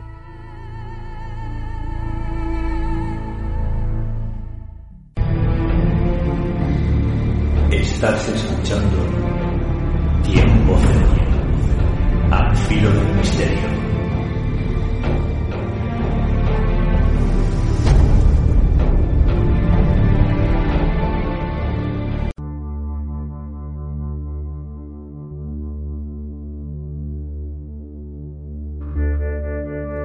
Esta noche traemos al programa un tema muy interesante, un tema que a muchos de nuestros oyentes e incluso parte de todos los que nos habéis escrito sobre este tema que vamos a tratar hoy. Un tema que ha suscitado mucha polémica y es nada más y nada menos que el de las reliquias más sagradas que creo que la cristiandad posee, la sábana santa. Estas controversias fueron producidas, por un lado, por las religiones derivadas del cristianismo con todos sus dogmas y su fe, y por el otro, por la ciencia, influencias también por su dogma y las creencias de que ellos solo son los que poseen la verdad. Hoy tenemos con nosotros para comentar un poco sobre este tema, sobre la sábana santa, sobre la síndrome, se encuentra con nosotros, como digo, Ruperto Tortosa, un estudioso de este tema tan misterioso y tan interesante.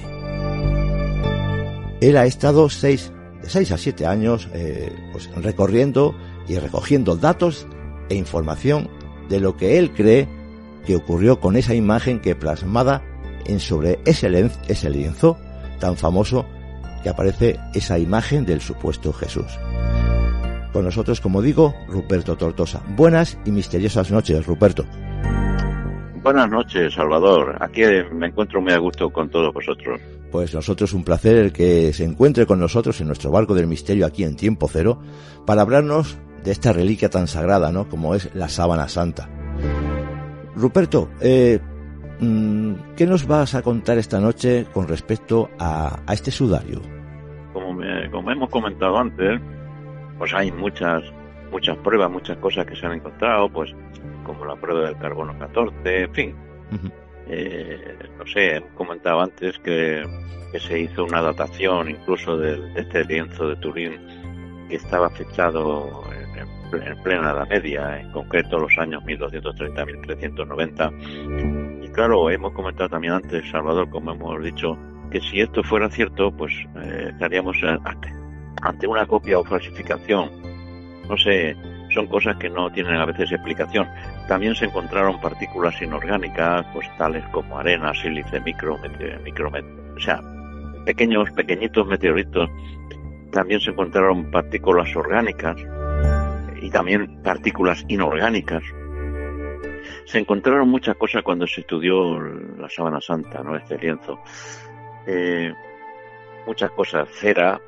Lo único que yo creo, porque he oído de que se encontraron fibras de nylon y tal, pues vamos, si ellos dicen que fue en la Edad Media, el nylon no existía. O sea, son cosas un poco que se contradicen. Hay muchas cosas que se contradicen. Sí, entonces, pues yo quisiera hacer una pequeña introducción de cómo, no sé, en toda mi digamos, en mi andadura por estas investigaciones.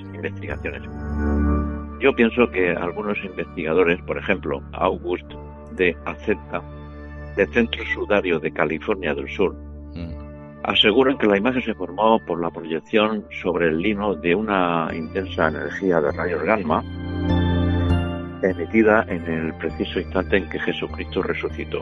Yo, como muchos de mis compañeros, dice Aceta, creo que la Sábana Santa es el sudario de Jesucristo y que la imagen es el fruto de un fenómeno muy extraño e inusual que ocurrió en las 36 horas después de su muerte y que se corresponde con la que históricamente conocemos como resurrección. Para comprobarlo, el doctor Aceta y otros voluntarios inyectaron isótopos radiactivos en dosis inocuas y esperaron a que el preparado se extendiera por el cuerpo, igual que si fuera oxígeno, ¿no? Y aplicaron un escáner de rayos gamma con el fin de medir el voltaje en cualquier parte del cuerpo. Los resultados muestran una imagen nuclear con varias similitudes objetivas con la Sábana Santa. En los años 80 y otros científicos pensaron que el camino más directo hacia la verdad era determinar la verdadera edad de la tela mediante la datación del carbono. Así, en octubre de 1987, después de más de 6 siglos de controversia, el Vaticano autorizó algo insólito: el corte de una pequeña muestra de la reliquia más famosa del mundo para someterlo a la datación mediante radiocarbono, en presencia del cardenal Ballestero. Entonces era este cardenal arzobispo de Turín. Fue cortada una tira de 1 centímetro de ancha por 7 centímetros de larga y con un peso de cerca de 150 miligramos. En el método de datación por carbono, ideado en los años 50 por William R. F. Loewy, que recibió en 1960 el Premio Nobel de Química por este trabajo, había que quemar la muestra para recuperar el gas, que es el dióxido de carbono. Como el lino del sudario es una materia vegetal, contiene isótopos de carbono 14 y carbono 12. Mientras el carbono 12 no se descompone en absoluto, el carbono 14, que se encuentra en todo ser vivo, se descompone en un plazo de tiempo conocido, según Loewy descubrió, a partir del momento de la muerte. La cantidad de dicho isótopo se reduce a la mitad cada 5.568 años. Así, si se conoce la porción de radiocarbono que hoy contiene el cuerpo de un hombre, por ejemplo, y se analiza el cadáver de alguien que murió en el pasado, podrá determinarse cuándo vivió. En 1989, un informe publicado por una veintena de científicos de la revista Nature confirmó el origen medieval de la Sábana Santa. Sin embargo, el caso de este sudario de Turín permanece abierto porque en enero de 2005 el científico del Storp, Raymond Roger, del Laboratorio Nacional de los Álamos, publicó un informe invalidando las muestras examinadas con carbono 14, pues según su opinión las muestras habían sido tomadas en una zona del sudario que había sido reparada, por lo que no tenían nada que ver con la sabana original. Por otra parte, John Jackson sigue refutando los resultados de la datación por carbono, pero por razones muy diferentes. Para él, el incendio de 1532 pudo haber provocado una interacción química con el dióxido de carbono natural que hay en la atmósfera y formado estructuras químicas dentro del propio tejido. También como descrédito contra la prueba del radiocarbono, algunos investigadores afirman que la muestra del lienzo fue cortada en un solo lugar y que no se hizo un muestreo estadístico de toda la superficie del lienzo. Entonces, como exige el método, es que al menos de sus diferentes partes esenciales, pues que se cogieran muestras. Sin embargo, se cogió de una parte solo, precisamente la parte que estaba reparada. Es más, para los que la ciencia se topa con la fe, la prueba del radiocarbono de nada sirve para determinar la antigüedad de la Sábana Santa, ya que la energía desprendida por el cuerpo de Jesús en el momento de la resurrección habría alterado la proporción de carbono 14. Así, desde 1990, tras los informes independientes de los científicos que cuestionaron la validez de la investigación con carbono 14, el STURP, que es una asociación muy importante, y otros organismos se dedicaron a promover nuevas investigaciones por las irregularidades que se produjeron en la toma de muestras para la datación. Así, ahora me dirijo al público que nos está escuchando, mis queridos amigos, sigue el asunto, hicieron muchas investigaciones, llevan un lío terrible, no saben por dónde van. Nadie, de forma concreta, en nuestros días, ha podido descifrar el misterio de este lienzo. Lo más acertado que conozco es lo que os he comentado al principio acerca de este fenómeno extraño e inusual. Como tú bien dices, Ruperto, es todo un enigma. Esta síndrome es, como tú bien dices, debido a ese traslado, ese incendio y simplemente, claro, como tú comentas y como comentan los científicos, solo se cogió una porción de un lugar de la Sábana Santa que podía haber sido otro sitio, claro, o haber cogido otras pruebas. Exactamente, tenían que haber cogido de otros sitios. Claro, también comentan, por ejemplo, con el ADN, ¿no? La sangre, ¿no? Claro. Creo que era claro. AB, la sangre. Pero claro, el ADN ya es muy difícil porque la síndrome pues ha sido, pues me imagino que tocadas por todo el mundo, tanto las clarisas como a la hora de remendar los descosidos, todo. Y todo lo que conlleva todo esto, ¿no? Ruperto, ¿tú crees que Jesús resucitó al tercer día? Ya que se especula entre los científicos que esto no fue así en realidad. ¿Jesús murió? En tu opinión. Bueno, yo tengo una opinión muy particular que me ha llevado a ciertas conclusiones. Mira, después de hacer esta introducción que he hecho, muy resumida, de lo que actualmente se conoce, yo quisiera ir un poco más allá y sacar a la luz ciertos misterios. Es algo referente a Jesús y a Cristo. Son dos seres muy distintos. Eso es lo que no ha tenido en cuenta ni los científicos ni los religiosos. Creen que Jesucristo es una sola persona. No, señor. Jesús, mira, son seres muy distintos, que siempre ha llevado a la gente de a pie a confusiones que han desvirtuado la gran misión de Cristo. Jesús pertenece a la evolución de los seres humanos a los que pertenecemos tú y yo, por ejemplo.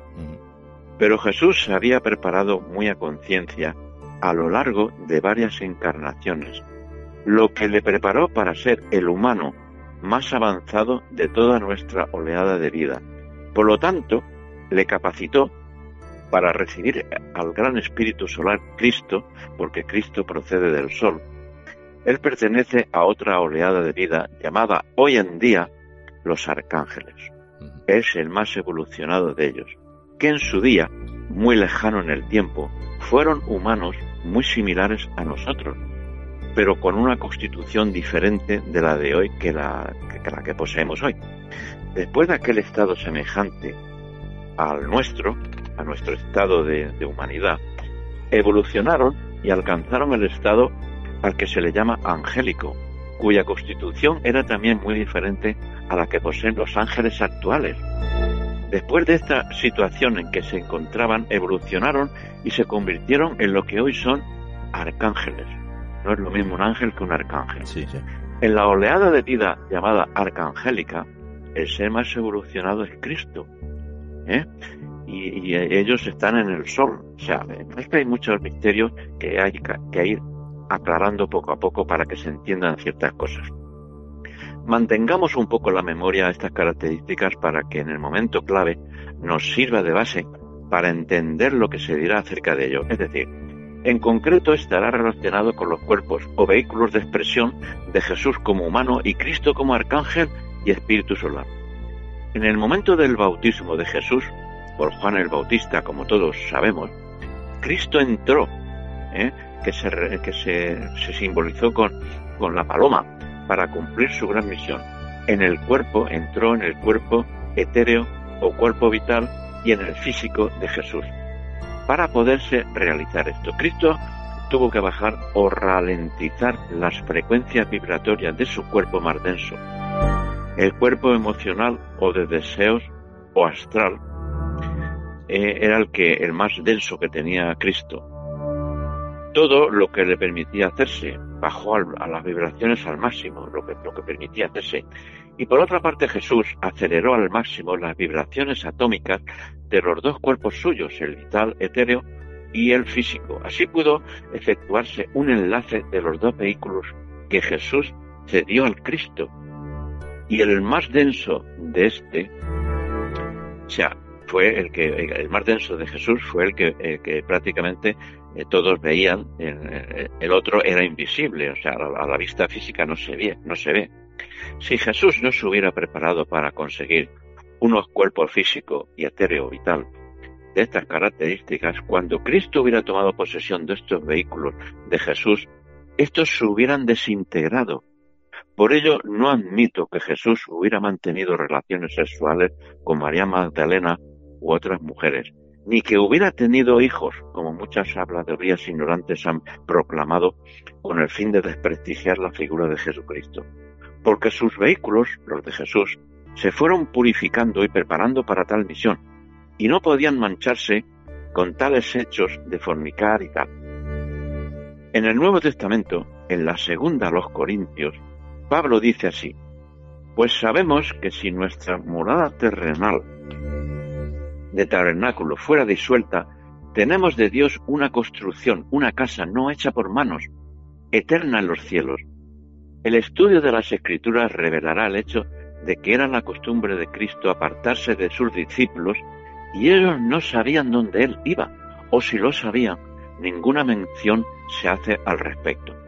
Pero la razón fue que siendo tan glorioso espíritu, sus vibraciones eran demasiado altas, era un espíritu solar, y aún para el mejor y más puro de los cuerpos o vehículos humanos, físicos sobre todo, y era por lo tanto necesario abandonarlo, frecuentemente por un periodo completo de descanso, de manera que los átomos pudieran ser disminuidos en su frecuencia hasta su acostumbrada vibración. Por lo tanto, Cristo tenía necesidad de ir a los esenios, dejando el cuerpo físico a su cuidado. Ellos eran expertos y el Cristo no sabía nada acerca del trato con tales vehículos como los que recibió de Jesús. Si este descanso y cuidado no se hubiera dado, el cuerpo denso de Jesús se hubiera desintegrado mucho antes de los 3 años de su ministerio y el Gólgota nunca se hubiera alcanzado. Cuando el momento era propicio y el ministerio terrenal había finalizado, los esenios dejaron de interferir. No podían poner en orden el cuerpo físico de Jesús, pues los romanos vigilaban la tumba. Y las cosas tomaron su curso natural y la tremenda fuerza vibratoria de que Cristo impartía a los átomos físicos lo dispersó a los 4 vientos, con el resultado de que cuando la tumba fue abierta, unos pocos días después, no se encontró huella del cuerpo, para que nos entendamos. Fue a modo de una pequeña explosión atómica. Fíjate que de hecho en las explosiones de Hiroshima y Nagasaki aparecieron estampados en muchos de los muros que no quedaron destruidos del todo, quedaron estampadas como negativos de fotografías de personas que fueron desintegradas por la explosión y quedaron grabadas en dichas paredes. Algo parecido ocurrió con la famosa Sábana Santa. Consecuentemente, tuvo que haber una aceleración durante el ministerio de 3 años Esta marcaba aceleración de la vibración de esos átomos y entonces habrían destruido el cuerpo físico, a no ser por la poderosa voluntad del maestro, asistido por la habilidad de los esenios, que tuvieron unidos los átomos. Yo hubo un tiempo en que estudié también a los esenios con respecto a todo esto. Entonces los esenios eran grandes expertos en el mantenimiento del cuerpo físico. Entonces mantenían unidos los átomos cuando Cristo volvía otra vez a los cuerpos de Jesús. Si los átomos hubieran estado dormidos en el momento cuando el Cristo abandonó el cuerpo de Jesús después de su muerte, asimismo, como nuestros átomos están dormidos cuando abandonamos nuestros cuerpos, un largo proceso de putrefacción se hubiera necesitado para desintegrar el cuerpo, pero estaban muy sensibilizados y activos. Por lo tanto, era imposible mantenerlos sujetos cuando el Espíritu de Cristo abandonó el cuerpo de Jesús. O sea, estas son cosas que la gente no ha tenido en cuenta nunca. Cristo, en su segunda venida, no vendrá en ningún cuerpo físico, porque tal vehículo no podría resistir las tremendas vibraciones del tan gran espíritu. Debemos recordar de la lectura de las Santas Escrituras que que Cristo se ausentaba frecuentemente de sus discípulos. En aquellas ocasiones él entregaba su cuerpo a los esenios, como he dicho antes, que eran hombres expertísimos, pero, ¿cómo decirte?, y dominaban ese conocimiento del cuerpo. Ellos eran personas muy avanzadas. Ellos restauraban la nota y el tono. Y de este modo se logró que el cuerpo prestado por Jesús a Cristo se mantuviese unido durante 3 años. Del Gólgota se llevó el cuerpo a la tumba, y como su influencia cohesiva había dejado de funcionar, los átomos simplemente se esparcieron por los 4 vientos, porque incluso la sepultura no estaba cerrada herméticamente, y cuando la sepultura fue abierta, solamente encontraron las vestiduras. Esto es lo que pasó realmente cuando, digamos, la resurrección de Cristo. El Hijo del Hombre, se dice que vendrá en las nubes. Cuando finalmente Cristo dejó a sus discípulos, él fue llevado hacia arriba, y una nube lo puso fuera de su vista de todos los discípulos. Y mientras ellos miraban persistentemente hacia el cielo como Cristo desaparecía, 2 hombres, fíjate que dice la Biblia, 2 hombres, no ángeles, vinieron a su lado vestidos de blanco, quienes también les dijeron: él vendrá de la misma manera que vosotros le habéis visto marchar hacia el cielo. Esto está en Hechos de los Apóstoles, capítulo 1, versículos 10 y 11. Y yo pregunto, ¿quién eran aquellos 2 hombres vestidos de blanco? Fíjate que no nombran ángeles, son hombres. ¿Quiénes eran? Ah, amigo, hay unos misterios aún sin aclarar. Entonces podríamos decir, Ruperto, a día de hoy, aquellas interpretaciones, si lo pasamos a día de hoy, yo podía decirte, pues podríamos decir que esos serían extraterrestres, ¿no? Porque según dices tú... Yo estoy estudiando la figura de Jesucristo, y es que la gente no saben realmente quiénes son los extraterrestres, los ovnis. Fíjate que los años que llevamos, más de 70 años, y nadie ha dicho nada en concreto de quiénes son. Yo es algo que hace muchos años yo fui persiguiéndolos por los montes, por los mares, en fin. Y yo descubrí muchas cosas que en otros libros los tengo y en otros artículos que escribí. Hice un estudio. Yo es que estoy toda mi vida estudiando estas cosas, porque lo he llevado dentro, no sé, me han llamado mucho la atención y he visto que, no sé, que hay muchos misterios aún sin aclarar. Muchísimos. Yo he tratado de aclararlos. Entonces yo tengo otros temas aparte de la Sábana Santa, que podríamos ir incluso tocando en otras ocasiones, y hay muchas cosas que la gente no ha tenido en cuenta. Yo cuando investigo algo siempre tengo en cuenta otras cosas que por regla general no se tienen en cuenta. Entonces ahí hay muchas cosas que se quedan en el tintero. Es como esto de la Sábana Santa, pero el cuerpo que Cristo usó después del suceso del Gólgota era capaz de penetrar en una habitación con las puertas cerradas. Ese cuerpo que utilizó, que es el cuerpo vital de Jesús, se le llama el Soma Psychikon, Por eso, fíjate, por la Virgen te digo, María. Por eso te digo, Ruperto, perdona que te corte, que a nuestros días, a nuestros lo que son los investigadores hoy en día, todo lo que conlleva la Biblia, las apariciones, Jesús, la transformación de Jesús cuando lo ve Pedro y Santiago en el Monte de los Olivos, esa transfiguración, como tú dices, volverá de la misma forma que lo habéis visto marcharse, es decir, entre nubes. Es decir, para nosotros, para los investigadores, eso es un caso obvio de extraterrestres. Es decir, vienen, se lo llevan con un rayo o lo que sea, lo transportan y desaparece. Lo mismo que cuando sale de la tumba, porque Jesús, digamos, como ¿cómo decirlo? Es coger, cuando Jesús resucita el tercer día, bueno, pues según dicen las Escrituras, Pedro es uno de los primeros que entra en la tumba y observa que el sudario no está junto con las demás telas, sino está doblado y colocado en una parte aparte del sudario, ¿no? Es decir, está doblado, sí, alguien lo ha doblado, sí, lo mismo que el sudario o, bueno, lo que es el pañuelo que existe en la Catedral de Oviedo. Sí, hay muchas leyendas, muchas cosas que se han incluso desvirtuado, pero yo, mira, por ejemplo, se ha desvirtuado porque lo han traducido mal en la Biblia, o sea, digamos que el Nuevo Testamento fue escrito para traducirlo luego al inglés, en griego.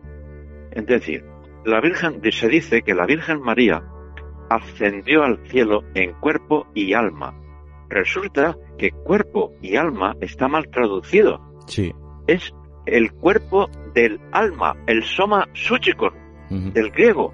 ¿Cómo traducen cuerpo y alma siendo cuerpo del alma? Claro, la gente que traducía eso no sabía de qué iba la cosa. Y pero, pues bueno, pues cuerpo y alma, pues, no es así. Hay muchas cosas que están mal traducidas y por eso esa confusión. Entonces, cuando tú... Mira, yo tengo una Biblia en griego, tengo otra en hebreo, tengo diccionarios de hebreo. O sea, yo me he provisto de mucho material para poder yo mismo descubrir algunas cosas. O sea, es que si uno quiere descubrir ciertas cosas, tiene que meterse en el follón, y tiene que, pues eso, comprometerse a muchas cosas. Entonces, fíjate que la palabra del griego en cuerpo del alma es soma psychikon. Soma sabemos todos que es cuerpo, pero psychikon no lo han traducido bien. Psychikon lo han traducido como cuerpo natural. No, señor, psychikon es psique. ¿De qué viene la palabra psicólogo? Psique. Alma. Sí que... lo han traducido por muchas cosas. Es que hay un maremendum de cosas, sí, no, que han confundido a la gente. A lo largo de las de tantas veces que se ha escrito, se ha reescrito en griego, en arameo, pues quiere decir que siempre se han traducido cosas que no son, o son parecidas, pero no tienen el mismo significado, que es lo que estás comentando. Y eso, claro, lleva a muchos errores. Mira, hay tantas cosas mal traducidas. Por ejemplo, yo tengo un amigo que el hombre está estudiando hebreo, y, en fin, yo tuve un pastor evangélico, el hombre, que me regaló una Biblia en hebreo, un diccionario en hebreo, en donde muchas cosas... Sabes que el hebreo se escribe de derecha a izquierda y se escribe todo unido. Entonces, los masoretas fueron los que arreglaron la Biblia de forma que le pusieron vocales, separaron las frases, etcétera. Entonces, por ejemplo, hay una palabra que se traduce a todo el mundo por Dios, que es Elohim. Pero, chico, Elohim es una palabra que no es singular. Elohim quiere decir, es una palabra plural y masculino femenino, es decir, significaría realmente dioses, diosas. ¿Cómo lo traducen por Dios? Jehová lo traducen por Yahvé, Jehová. Es el Espíritu Santo, es la tercera parte de la Santísima Trinidad. ¿Qué es la Santísima Trinidad? Nadie lo ha entendido, por eso no la admiten, no creen en ella. Eso es un rollo, los unos dicen unas cosas. La Biblia es una cosa así como, vas a un campo, tienes un bancal lleno de patatas, y tú coges el legón y empiezas a escarbar la tierra. Tienes que escarbar mucha tierra, y de vez en cuando pegas un legonazo y rompes una patata.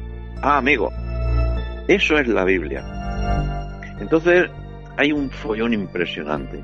Yo he vivido de otras fuentes y gracias a Dios he descubierto muchas cosas, pero siempre tienes que ir por el buen camino. Y yo, pues, con los ovnis me pasó igual. Toda la vida, todo el mundo con los ovnis y nadie sabe quiénes son. Y yo te puedo hablar de ellos de otra forma. Y es que, ¿para qué? Es un tema que a veces ya me canso de discutir con la gente y no quiero hablar. Es que no quiero saber nada. Y con respecto a la Sábana Santa, pues hay mucha confusión. ¿Quién es la persona, el personaje de Jesucristo? Jesucristo es una palabra compuesta. Jesús y Cristo. Jesucristo. Cristo es un ser y Jesús es otro. Si es que hay tantas cosas, Salvador, que cuesta mucho. Y explicarlas a la gente, si no... Es decir, tú vas a estudiar, por ejemplo, matemáticas. Pero tú tienes que saber las 4 reglas. Sumar, restar, multiplicar y dividir. Como no sepas esas 4 reglas a la perfección, tú no puedes hacer otras operaciones, ni de quebrados, ni de raíces cuadradas, ni logaritmos. No puedes hacer nada. Con esas cuatro reglas tú puedes hacer muchas matemáticas. Pero si no las sabes, no te sabes la tabla, pues fíjate tú, apaga y vámonos. Entonces tienes que tener unos conceptos muy claros para descubrir ciertas cosas y asimilarlas, comprenderlas. Y entonces una cosa te lleva a otra. O sea, esto es muy complicado y muy complejo, pero a la vez es muy fácil. Entonces estamos muy cegados, estamos muy limitados por la materia. Nosotros, cuando nos acostamos por la noche y dormimos, salimos del cuerpo. ¿Y por qué se queda con vida respirando, circulando la sangre, el cuerpo? Porque se queda la media parte del cuerpo vital, que fue el que le prestó Jesús a Cristo. Está dentro del cuerpo físico para mantenerlo con vida, si no moriría. Y la otra mitad, junto con el cuerpo astral y junto con el cuerpo mental, salimos y vivimos en unos mundos. San Juan el del Apocalipsis, ¿de dónde pudo saber del Apocalipsis? Él estuvo en el tercer cielo, en el mundo del pensamiento. Es muy complejo. Si no tienes unos conceptos muy claros, no vas abarcando en el asunto. Y con la Sábana Santa pasa lo mismo. Aún están debatiendo, igual que los ovnis, después de 70, 80 años, aún debatiendo. Que si yo soy un medium, pues tú sabes lo que es un medium. Un medium dice, es una bendición. No, señor, un medium es una maldición. ¿Cómo te dejas manipular por una entidad que ni siquiera ves? ¿Cómo dejas que entre en tu cuerpo, Dios mío? Jesús le cedió sus cuerpos a Cristo, pero Jesús se quedó los átomos simientes. Es que hay que saber lo que son los átomos simientes para saber si es una posesión o es porque Jesús le cedió los cuerpos, se los cedió. O sea, a él no se lo quitaron ni se lo posesionaron. Es que hay una confusión muy grande en la gente con estas cosas. Bueno, por eso hay tal confusión. Yo creo que hay opiniones de todos los gustos. Unos creerán que Jesús es el que realmente aparece ese cuerpo en esa sábana. Es el cuerpo físico. Para otros pero el cuerpo de Cristo no se ve. El cuerpo de Cristo es el cuerpo astral, el más denso. Y otros, por lo tanto, no tenemos visión para verlo. Ruperto, otras veces, otra gente opina que la Sábana Santa fue realizada por Leonardo da Vinci, según el cuerpo de Manchester, ¿no? A través de, de las pruebas que se hicieron. Fue unas vibraciones muy fuertes que, digámosle, que desarmaron el cuerpo físico de Jesús. Digámosle que los desintegró. Envolvieron los átomos a su estado primario. Se volatilizaron. Fue la vibración tan enorme que desapareció. Se deshizo. Bueno, según hay algunos estudiosos y algunas pruebas que, por ejemplo, la Sábana Santa, que contiene una gran cantidad de, creo que era albúmina, es un elemento que podría haberse utilizado como emulsión reactiva contra un supuesto protocolo de, fotográfica, ¿no? Yo me he fijado en los estudios de Auguste de Aceta, del Centro Sudario de California del Sur.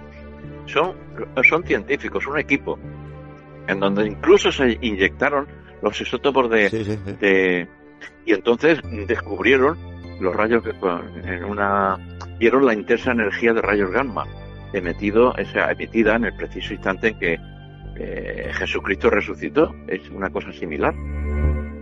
Entonces ahí se descubrió el hombre, descubrió el hombre un poco el secreto de que el cuerpo de Jesús se desintegró, se volatilizó, los átomos se disparcieron.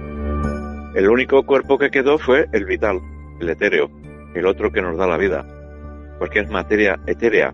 Ahí es más difícil de desarmarlo.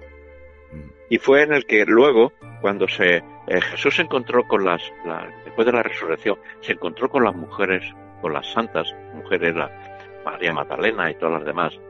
No lo reconocieron a Cristo. ¿Y cómo? ¿Por qué? Porque el cuerpo etéreo, el cuerpo físico tiene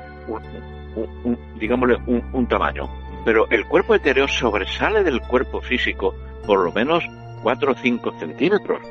Entonces lo vieron más grande y no lo reconocieron hasta que él les dijo: pero no os dais cuenta que soy yo. Y entonces ellas se dieron cuenta y dijeron: ostras, el maestro. Claro, sí, pero tuvo que decírselo. María Magdalena fue la primera que supuesta, bueno, claro, en las escrituras, la que le vio y le dijo: soy yo. Sí, no me toques ahora mismo porque estoy en claro. Tal. Pero ¿cómo lleva todo esto la síndrome, Ruperto? ¿Cómo es que después de tanto tiempo aparezca, no? Porque después de que Jesús resucitó, ¿cómo fue el viaje de esa? De Mira, hay muchas cosas que no se vieron. José de Arimatea, que era la tumba, que había puesto el sepulcro. Pues yo pienso que el hombre a lo mejor lo cogió como recuerdo, no lo sé. Entonces llegó un momento que estuvo desaparecida, la tenían escondida por muchos motivos, pero yo creo que empezó desde ahí. José de Arimatea, que era el dueño del sepulcro aquel, pues él recogió algunas cosas, sí, normal. Y entonces pues se mantuvo mucho tiempo por una serie de circunstancias, porque no interesaba que se supieran ciertas cosas. O sea, hay un hermetismo con respecto a eso, y los que saben mucho de esto fueron los grandes alquimistas, que nadie sabe quiénes son. Fueron los verdaderos masones, que dicen tantas cosas de ellos. El verdadero masón, nadie sabe quién es. El verdadero masón es el que busca la piedra filosofal, que transmuta los bajos metales en oro. Eso es un simbolismo. Si es que la gente toma al pie de la letra todo. Toda la masonería que hay es exotérica. La verdadera masonería es esotérica, sin X. Y nadie sabe quiénes son. Si es que, ¿quién busca la piedra filosofal? Si la piedra filosofal es la perfección de la persona.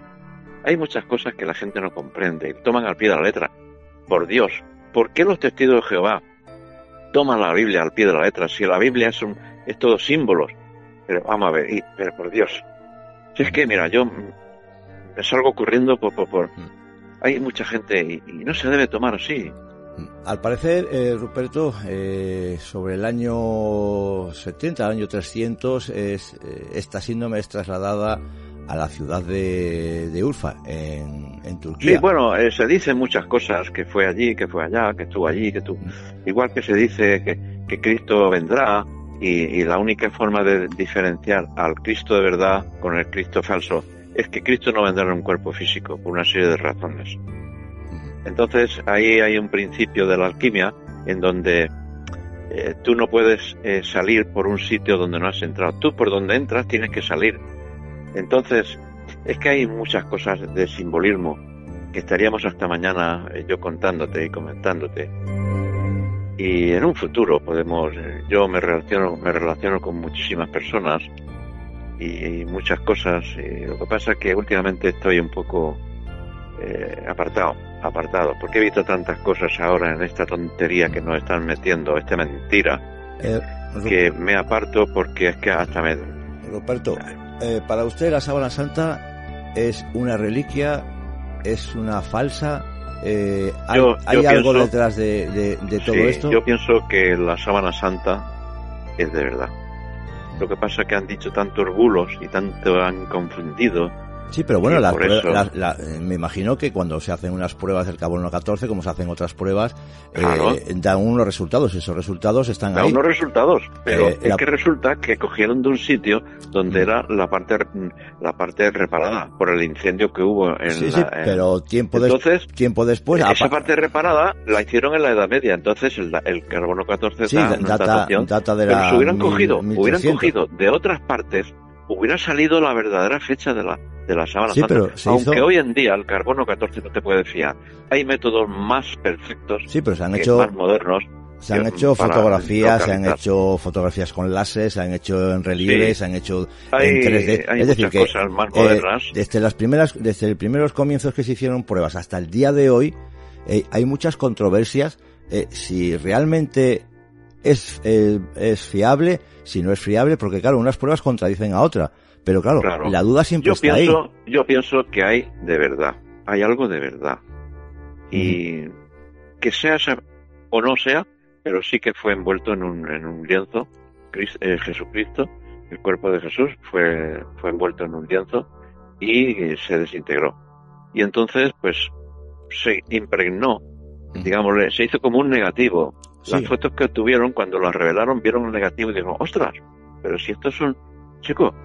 Claro, descubrieron que había algo reflejado en la sábana, incluso, que fue por las radiaciones que produjo. Incluso se han encontrado letras en Nazaret, se han encontrado varias.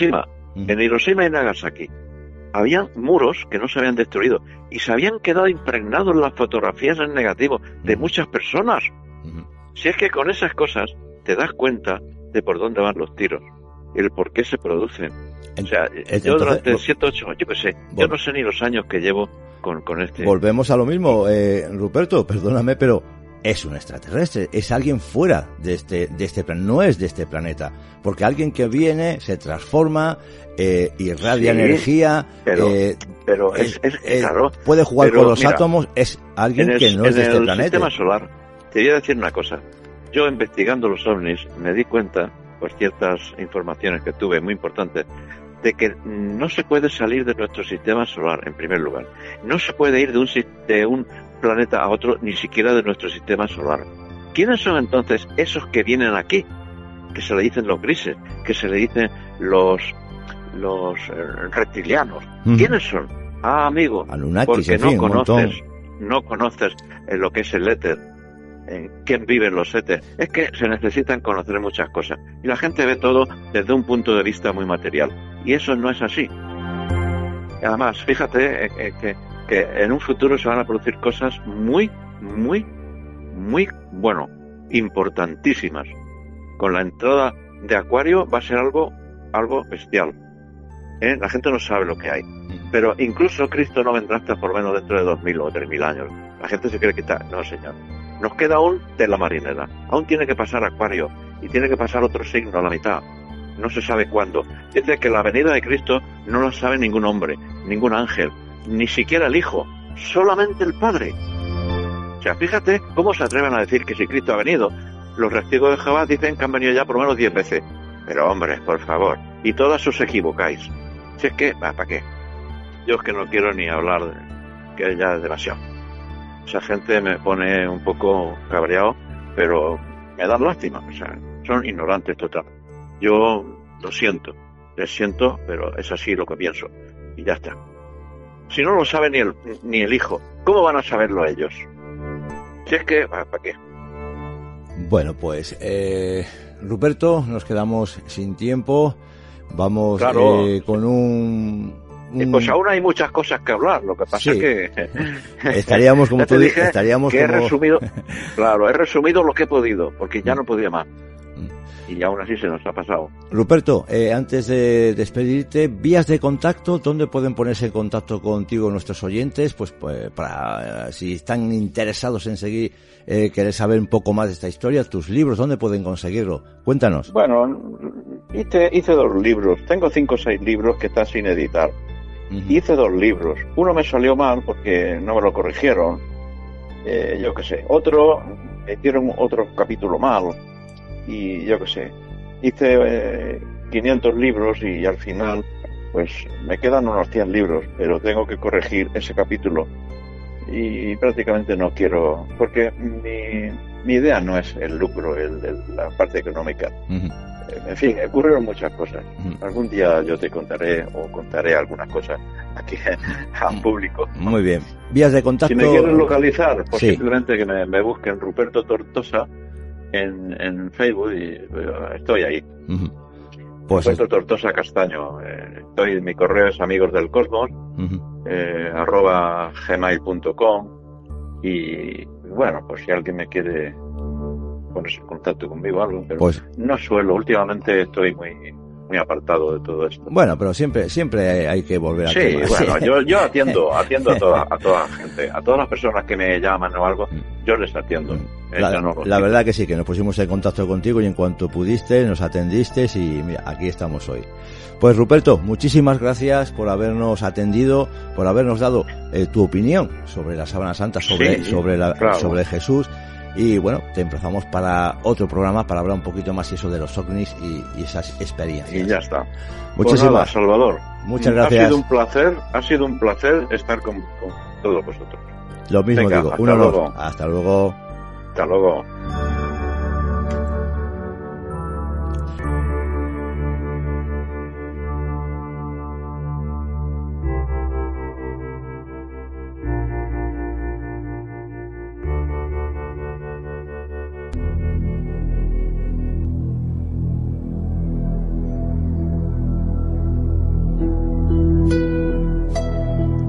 Llegamos a la ruta de Casas Encantadas. Esta noche, nuestro barco del misterio lo dejaremos en el puerto de la ciudad de Valencia. Allí conoceremos algunos lugares misteriosos, lugares encantados donde conoceremos sus historias y sus leyendas. Visitaremos sanatorios, colegios, torres encantadas.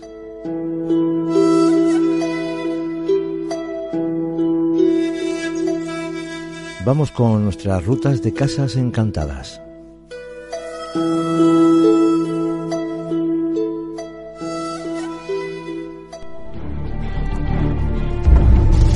Me asustó tanto la idea de imaginar que alguien estaba entrando a la casa o de imaginar que era algo paranormal. Pasillos oscuros, ruidos extraños, objetos fuera de lugar. ¿Lo escuchas? El miedo está en casa. Esa casa definitivamente está embrujada.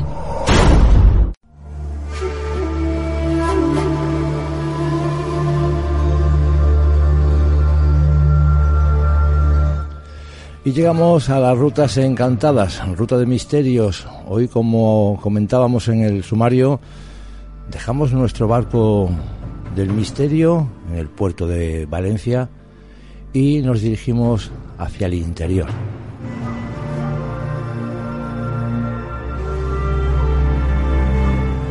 Vamos a conocer algunos lugares mágicos, algunos lugares místicos, con sus leyendas, con sus historias y esas casas encantadas.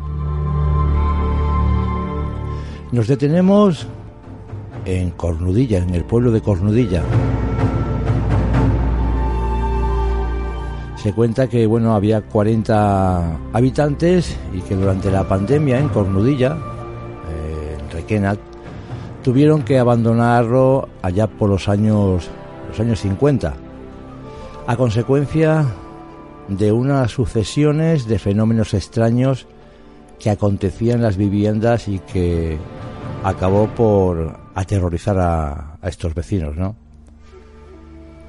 Este hecho pasó pues desapercibido para los vecinos de Requena y sus aldeas, puesto que los habitantes de Cornudillas tampoco revelaron jamás sus experiencias hasta en el año 2000, ya que el Frestner y Iñaki Docio y Francisco Máñez contaron en un estudio muy detallado, creo recordar que fue por la revista especializada de Bitácoras, el caso de Portergeist que se vivía en aquella aldea.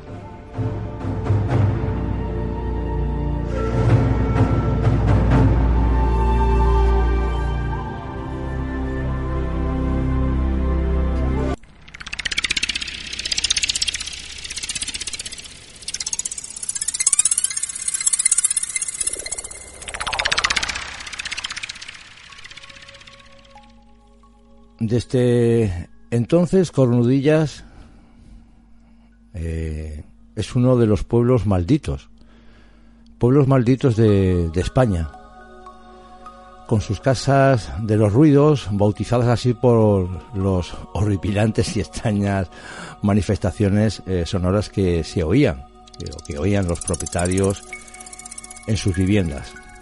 No obstante, después de ese revuelo inicial, tras conocerse el estudio, ya no se hablaba de la aldea ni de sus fenómenos paranormales, sino, sin embargo, durante los últimos meses, los expertos de estos temas ocultos han vuelto a Cornudillas. En una de esas visitas ha saltado a la actualidad otros hechos relacionados con lo incógnito, que ya está, digamos, reflejado, bueno, y puesto en todos los medios de Internet, la verdad. Un supuesto encuentro en la tercera fase que vivieron hace 30 años un vecino de Los Marcos y sus dos sobrinos. Una noche de verano de 1979, el hombre y los dos niños fueron testigos cerca de Cornudillas y de Los Marcos, el pueblo cercano, del aterrizaje de una esfera aparentemente luminosa que, como en ocasiones y en otros casos, el vehículo se separó. Aquel artefacto salió tres figuras de aspecto infantil. De pronto, los ocupantes de la nave, y estas desaparecieron y el coche volvió como si nada, es decir, volvió a arrancar.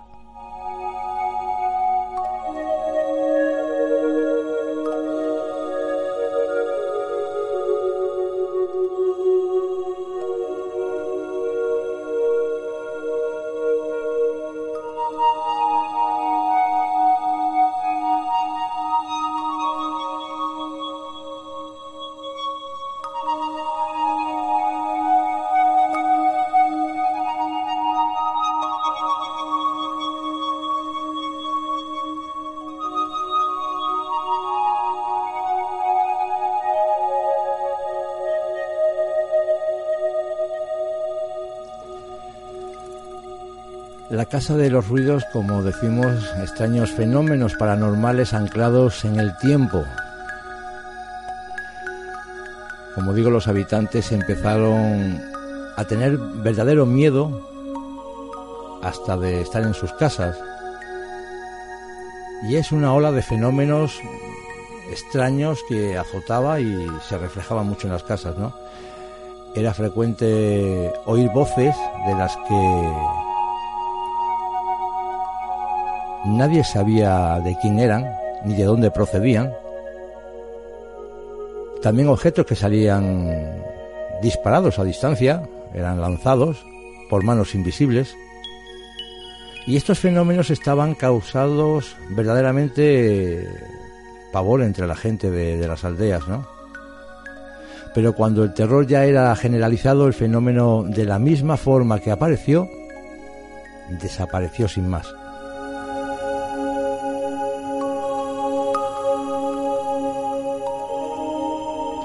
Los relatos que hay son dignos del mejor guión de terror, y no descartamos que las historias que se hayan oído o se hayan influido de cierta forma sobre este fenómeno no haya confusión con la realidad del caso.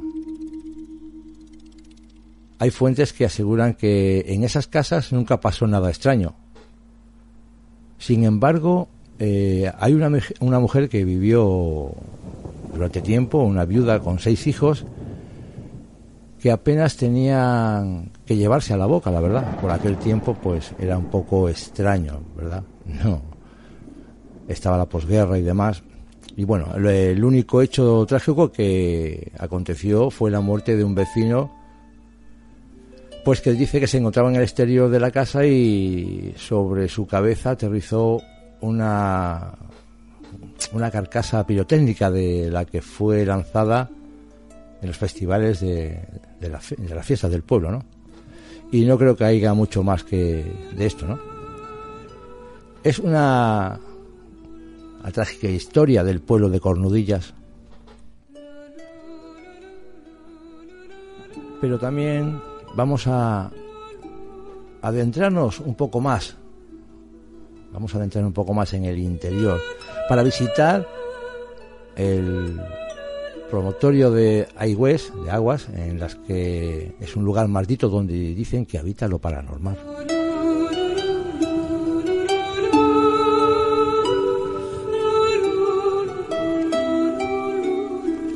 El edificio valenciano se mantiene en ruinas desde hace años, siendo protagonista de numerosas historias de terror. Podemos decir que este edificio nació como hotel, la verdad, fue un hotel lujoso allá por el siglo XIX, y que actualmente es uno de los puntos más visitados por los amantes de la parapsicología, del misterio, pues bueno, para hacer sus investigaciones, ¿no? Corría el año 1916 cuando el conde de Casas Rojas comenzó a edificar este espacio, ¿no? La existencia de aguas termales en la zona, pues la verdad que eran terrenos bastante idóneos y ideal para estos fines benéficos, ¿no? Para ello levantó este hotel balneario de 4 plantas, un edificio imponente que alberga el paso del tiempo con zonas de ocio, casinos, salas de billar, de baños, en fin, todo lo necesario para estar totalmente relajado.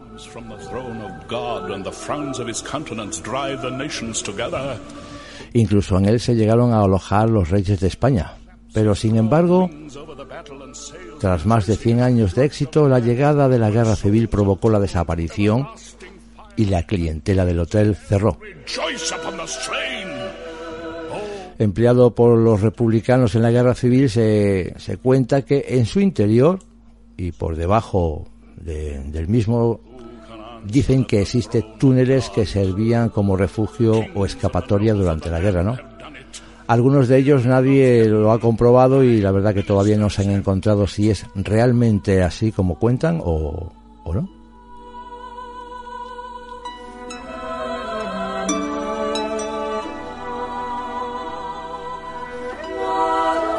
Tiempo después, este hotel se convirtió en el antiguo sanatorio, un lujoso sanatorio, con un probatorio infantil de tuberculosos, como casi todos los lugares donde se encuentran en la sierra, ya que este aire pues facilitaba, por así decirlo, a los tuberculosos para la respiración y demás, ¿no?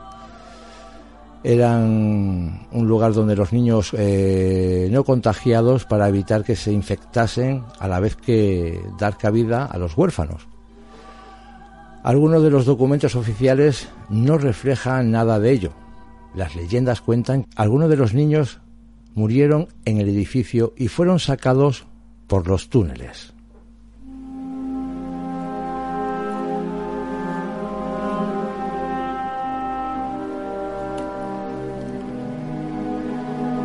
Además, esto sí que está recogido en los documentos. Se produjeron varias desgracias que se saldaron con fallecidos, incendios y soluciones de caídas, de objetos y demás, ¿no? En 1960, y con la tuberculosis controlada, se cerró este edificio. A partir de entonces, cuando algunas personas comenzaron a reportar sucesos paranormales en este lugar, luces que aparecían, psicofonías, rituales. El eco de las apariciones no tardó en llegar. La leyenda más repetida tiene que ver con apariciones de una mujer vestida de blanco en el edificio. Este pasaría por las noches, pues como según algunas historias tratan, que era la mujer del conde de Casas Rojas, ¿no? Creo que Javier Pérez Campo lo recoge en uno de sus libros, este misterio, esta mujer de blanco.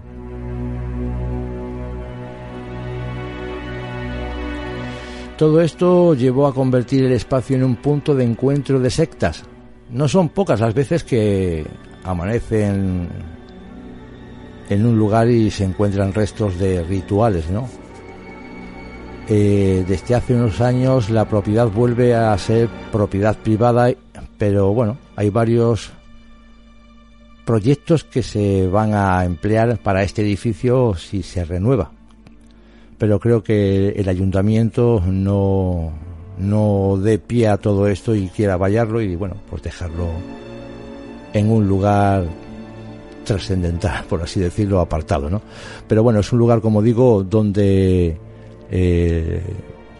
recoge historias, sucesos, la guerra civil, tuberculosos, bueno, ritos.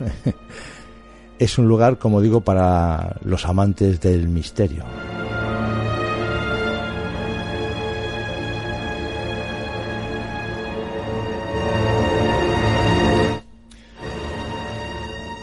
Otro lugar. Nos vamos a trasladar ahora al antiguo psiquiátrico de Chester, la leyenda de un enclave mítico para los investigadores paranormales.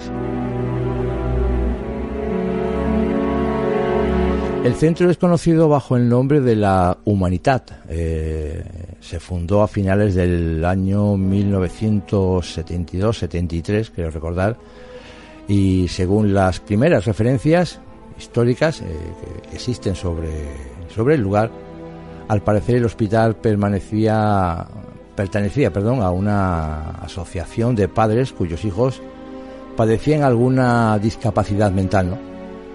El objeto principal por el que se inició este proyecto, este edificio, era para acoger y dar cabida y cuidados a estos jóvenes niños que presentaban, como digo, algún tipo de discapacidad.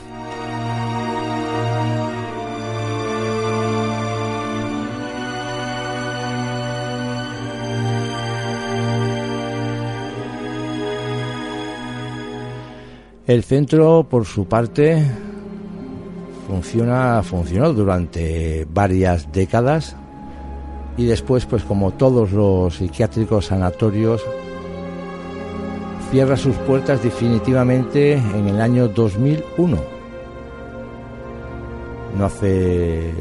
Hace casi 21 años.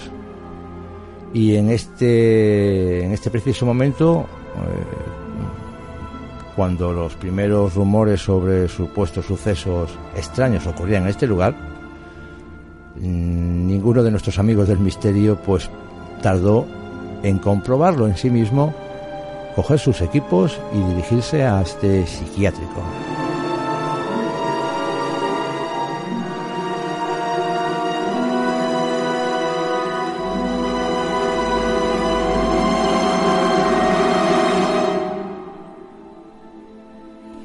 Hay que lamentar, como en casi todos los sitios, las actividades ilegales que también han sido llevadas a cabo en estos mundos de enclaves. Según se han recogido testimonios obtenidos de los agentes de la ley que transitan gente por los alrededores de la zona y son conocedores de estas prácticas alejadas del civismo, podríamos decir, ¿no? Como hemos advertido la documentación sobre el centro que nos permite conocer los detalles del tiempo en que estuvo en funcionamiento, las prácticas que se obtuvieron, no obstante, hemos tratado de recopilar leyendas, historias y estos fenómenos paranormales y experiencias reales que allí pues se vivieron, ¿no? de alguna forma. Los resultados obtenidos por grupos de investigación fueron de tal calibre que no dudaron un instante en volver de nuevo para para recoger más historias, más reportajes, más grabaciones, y no se equivocaron, puesto que siempre que iban estas visitas siempre obtenían bien psicofonías y golpes y sobre todo respuestas a esas preguntas cuando hacían las psicofonías.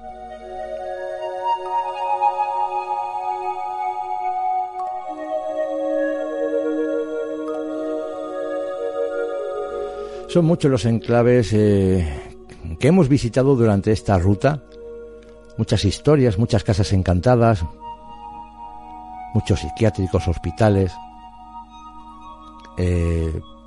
un sinfín de lugares que parece ser que pasan desapercibidos, pero la verdad, como venimos diciendo, tienen su historia, su otra cara, y el visitar estos lugares, la verdad que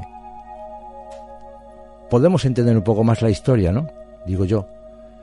Pero sobre todo cuidándolos, no deteriorándolos, ni rompiendo, ni, en fin, prendiéndoles fuego, no sé con qué motivo, pero bueno.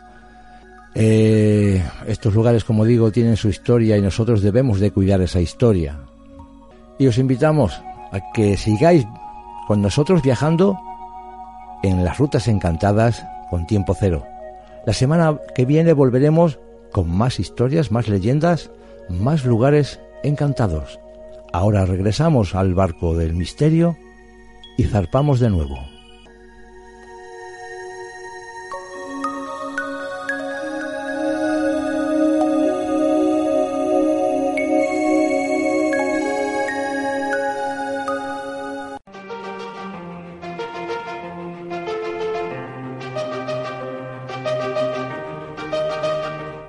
Y una ruta más, en nuestro libro de bitácoras, otra ciudad donde hemos descubierto, para aquellos que no lo supieran, no sabían que estos lugares existían, pero ya digo, como venimos diciendo a lo largo de toda esta ruta, cada lugar, cada pueblo, cada ciudad, cada región tiene su historia A y su historia B. Sus casas encantadas, sus museos, en fin. Seguiremos viajando por la provincia de Valencia, por la comunidad de Valencia, y seguiremos para la semana que viene con más casas encantadas. Ahora vamos con Crímenes del Pasado. La muerte de Meneses.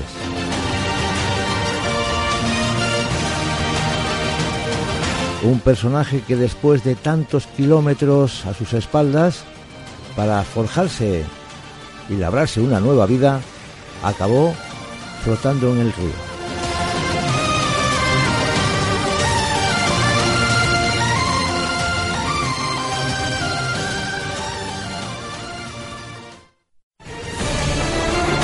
Asesinos, ajustes de cuentas, muertes extrañas, crímenes del pasado.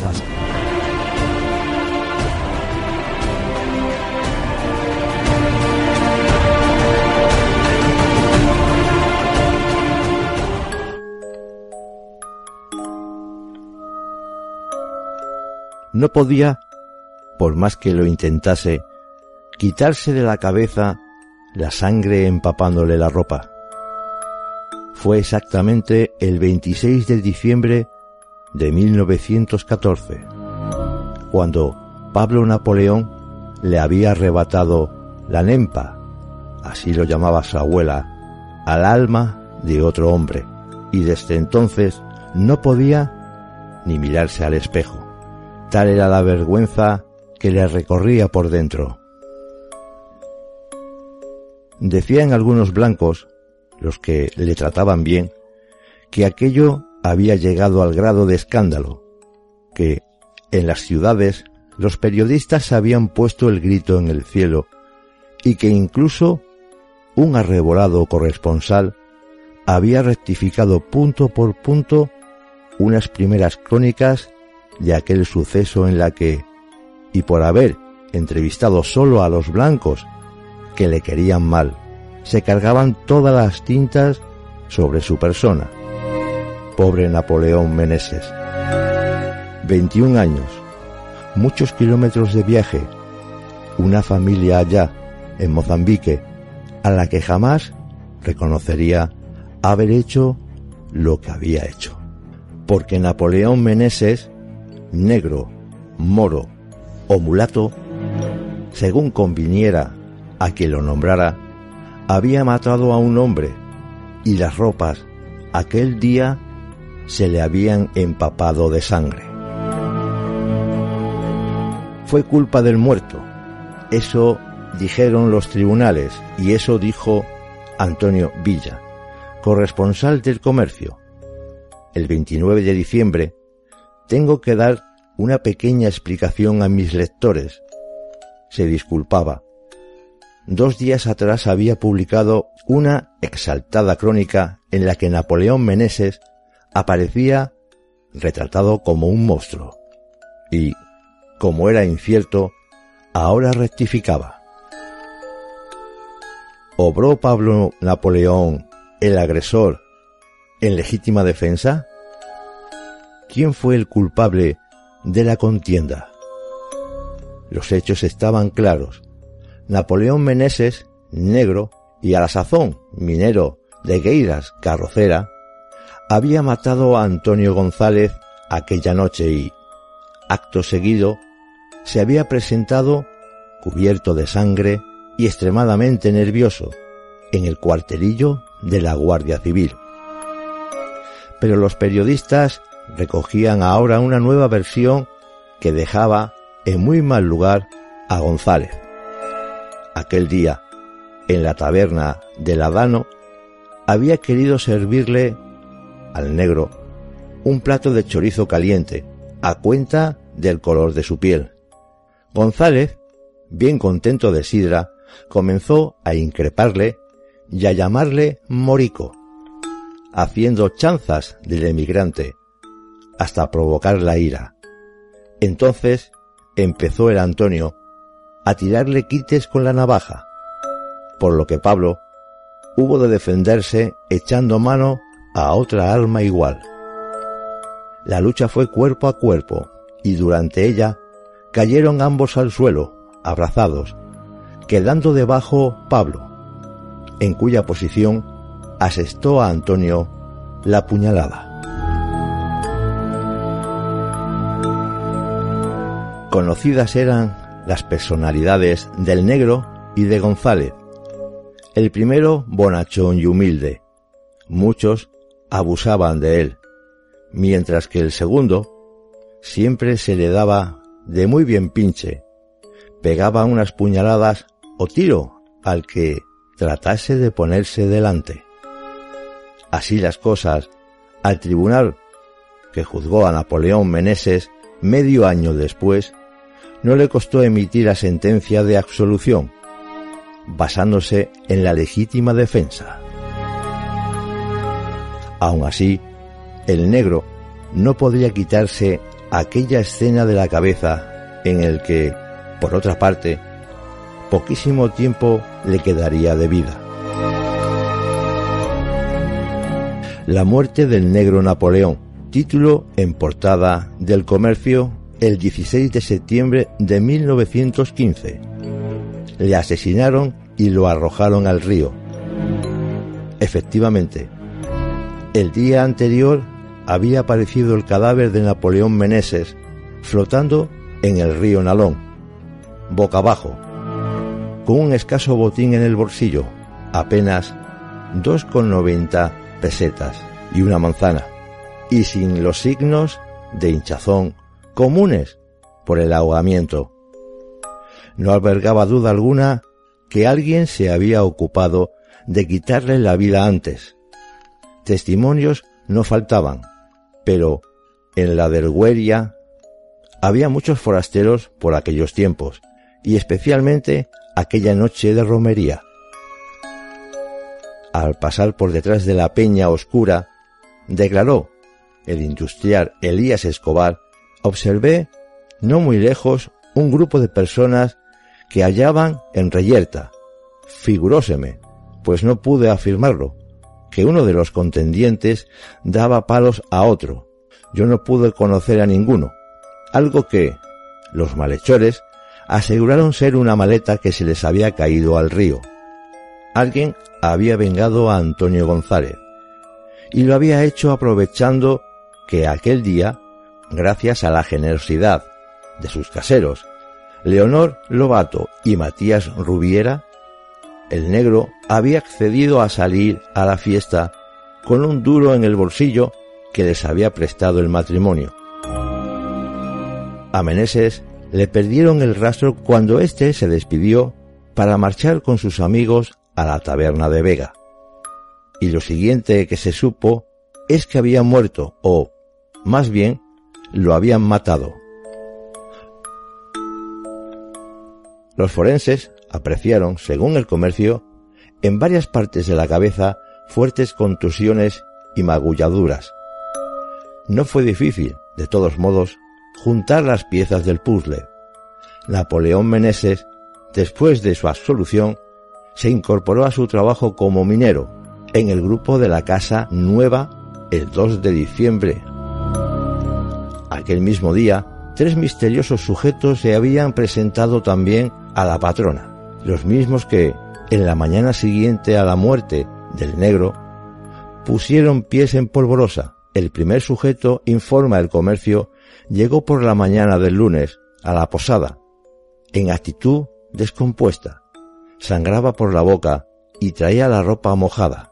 Liquidó su cuenta pendiente con la patrona y se marchó precipitadamente. No dijo a dónde. Tampoco los otros dos, que ya habían conseguido trabajo en las minas, dieron razón alguna para precipitarse para firmar el finiquito aquel mismo día. A pesar de que las implicaciones en el crimen de los 3 sujetos era clara y de haber dejado rastro, la justicia, hecha y para los blancos, se arregazó en su búsqueda mientras la prensa de Gijón, donde era bien conocido y querido Napoleón Meneses, que había trabajado como dependiente en la popular sastrería del señor Guilibert, lanzaba el grito al aire. De 3 sospechosos, solo se llegó a condenar a uno, Fernando Fernández, a poco más de una década de prisión. El color de la piel de Napoleón volvía tristemente a jugarle malas pasadas. Aun después de muerto y enterrado, negra suerte la del emigrante.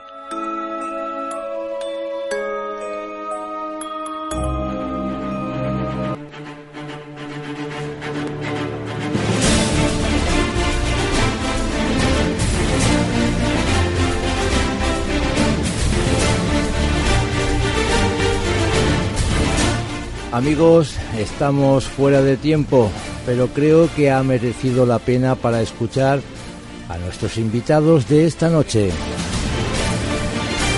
Unos temas que nos habéis pedido a través de nuestro correo y que gracias a nuestros invitados, Joaquín Abenza, por habernos hablado de los visitantes de dormitorio, y Ruperto Tortosa, por acercarnos un poco más a entender la Sábana Santa y la resurrección de Jesús.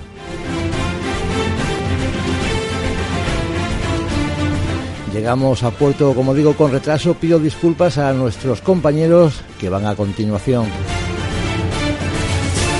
Amigos, me despido de todos ustedes. Reciban un cordial saludo de este viajero del misterio, Salvador Rebollo.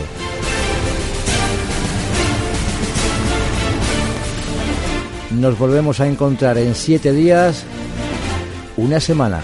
Hasta entonces, que duerman bien, si pueden. Y ahora les dejo para que puedan conciliar el sueño, si es que pueden. Tal vez alguien está esperando a que cierres los ojos para hacerse presente en tu habitación.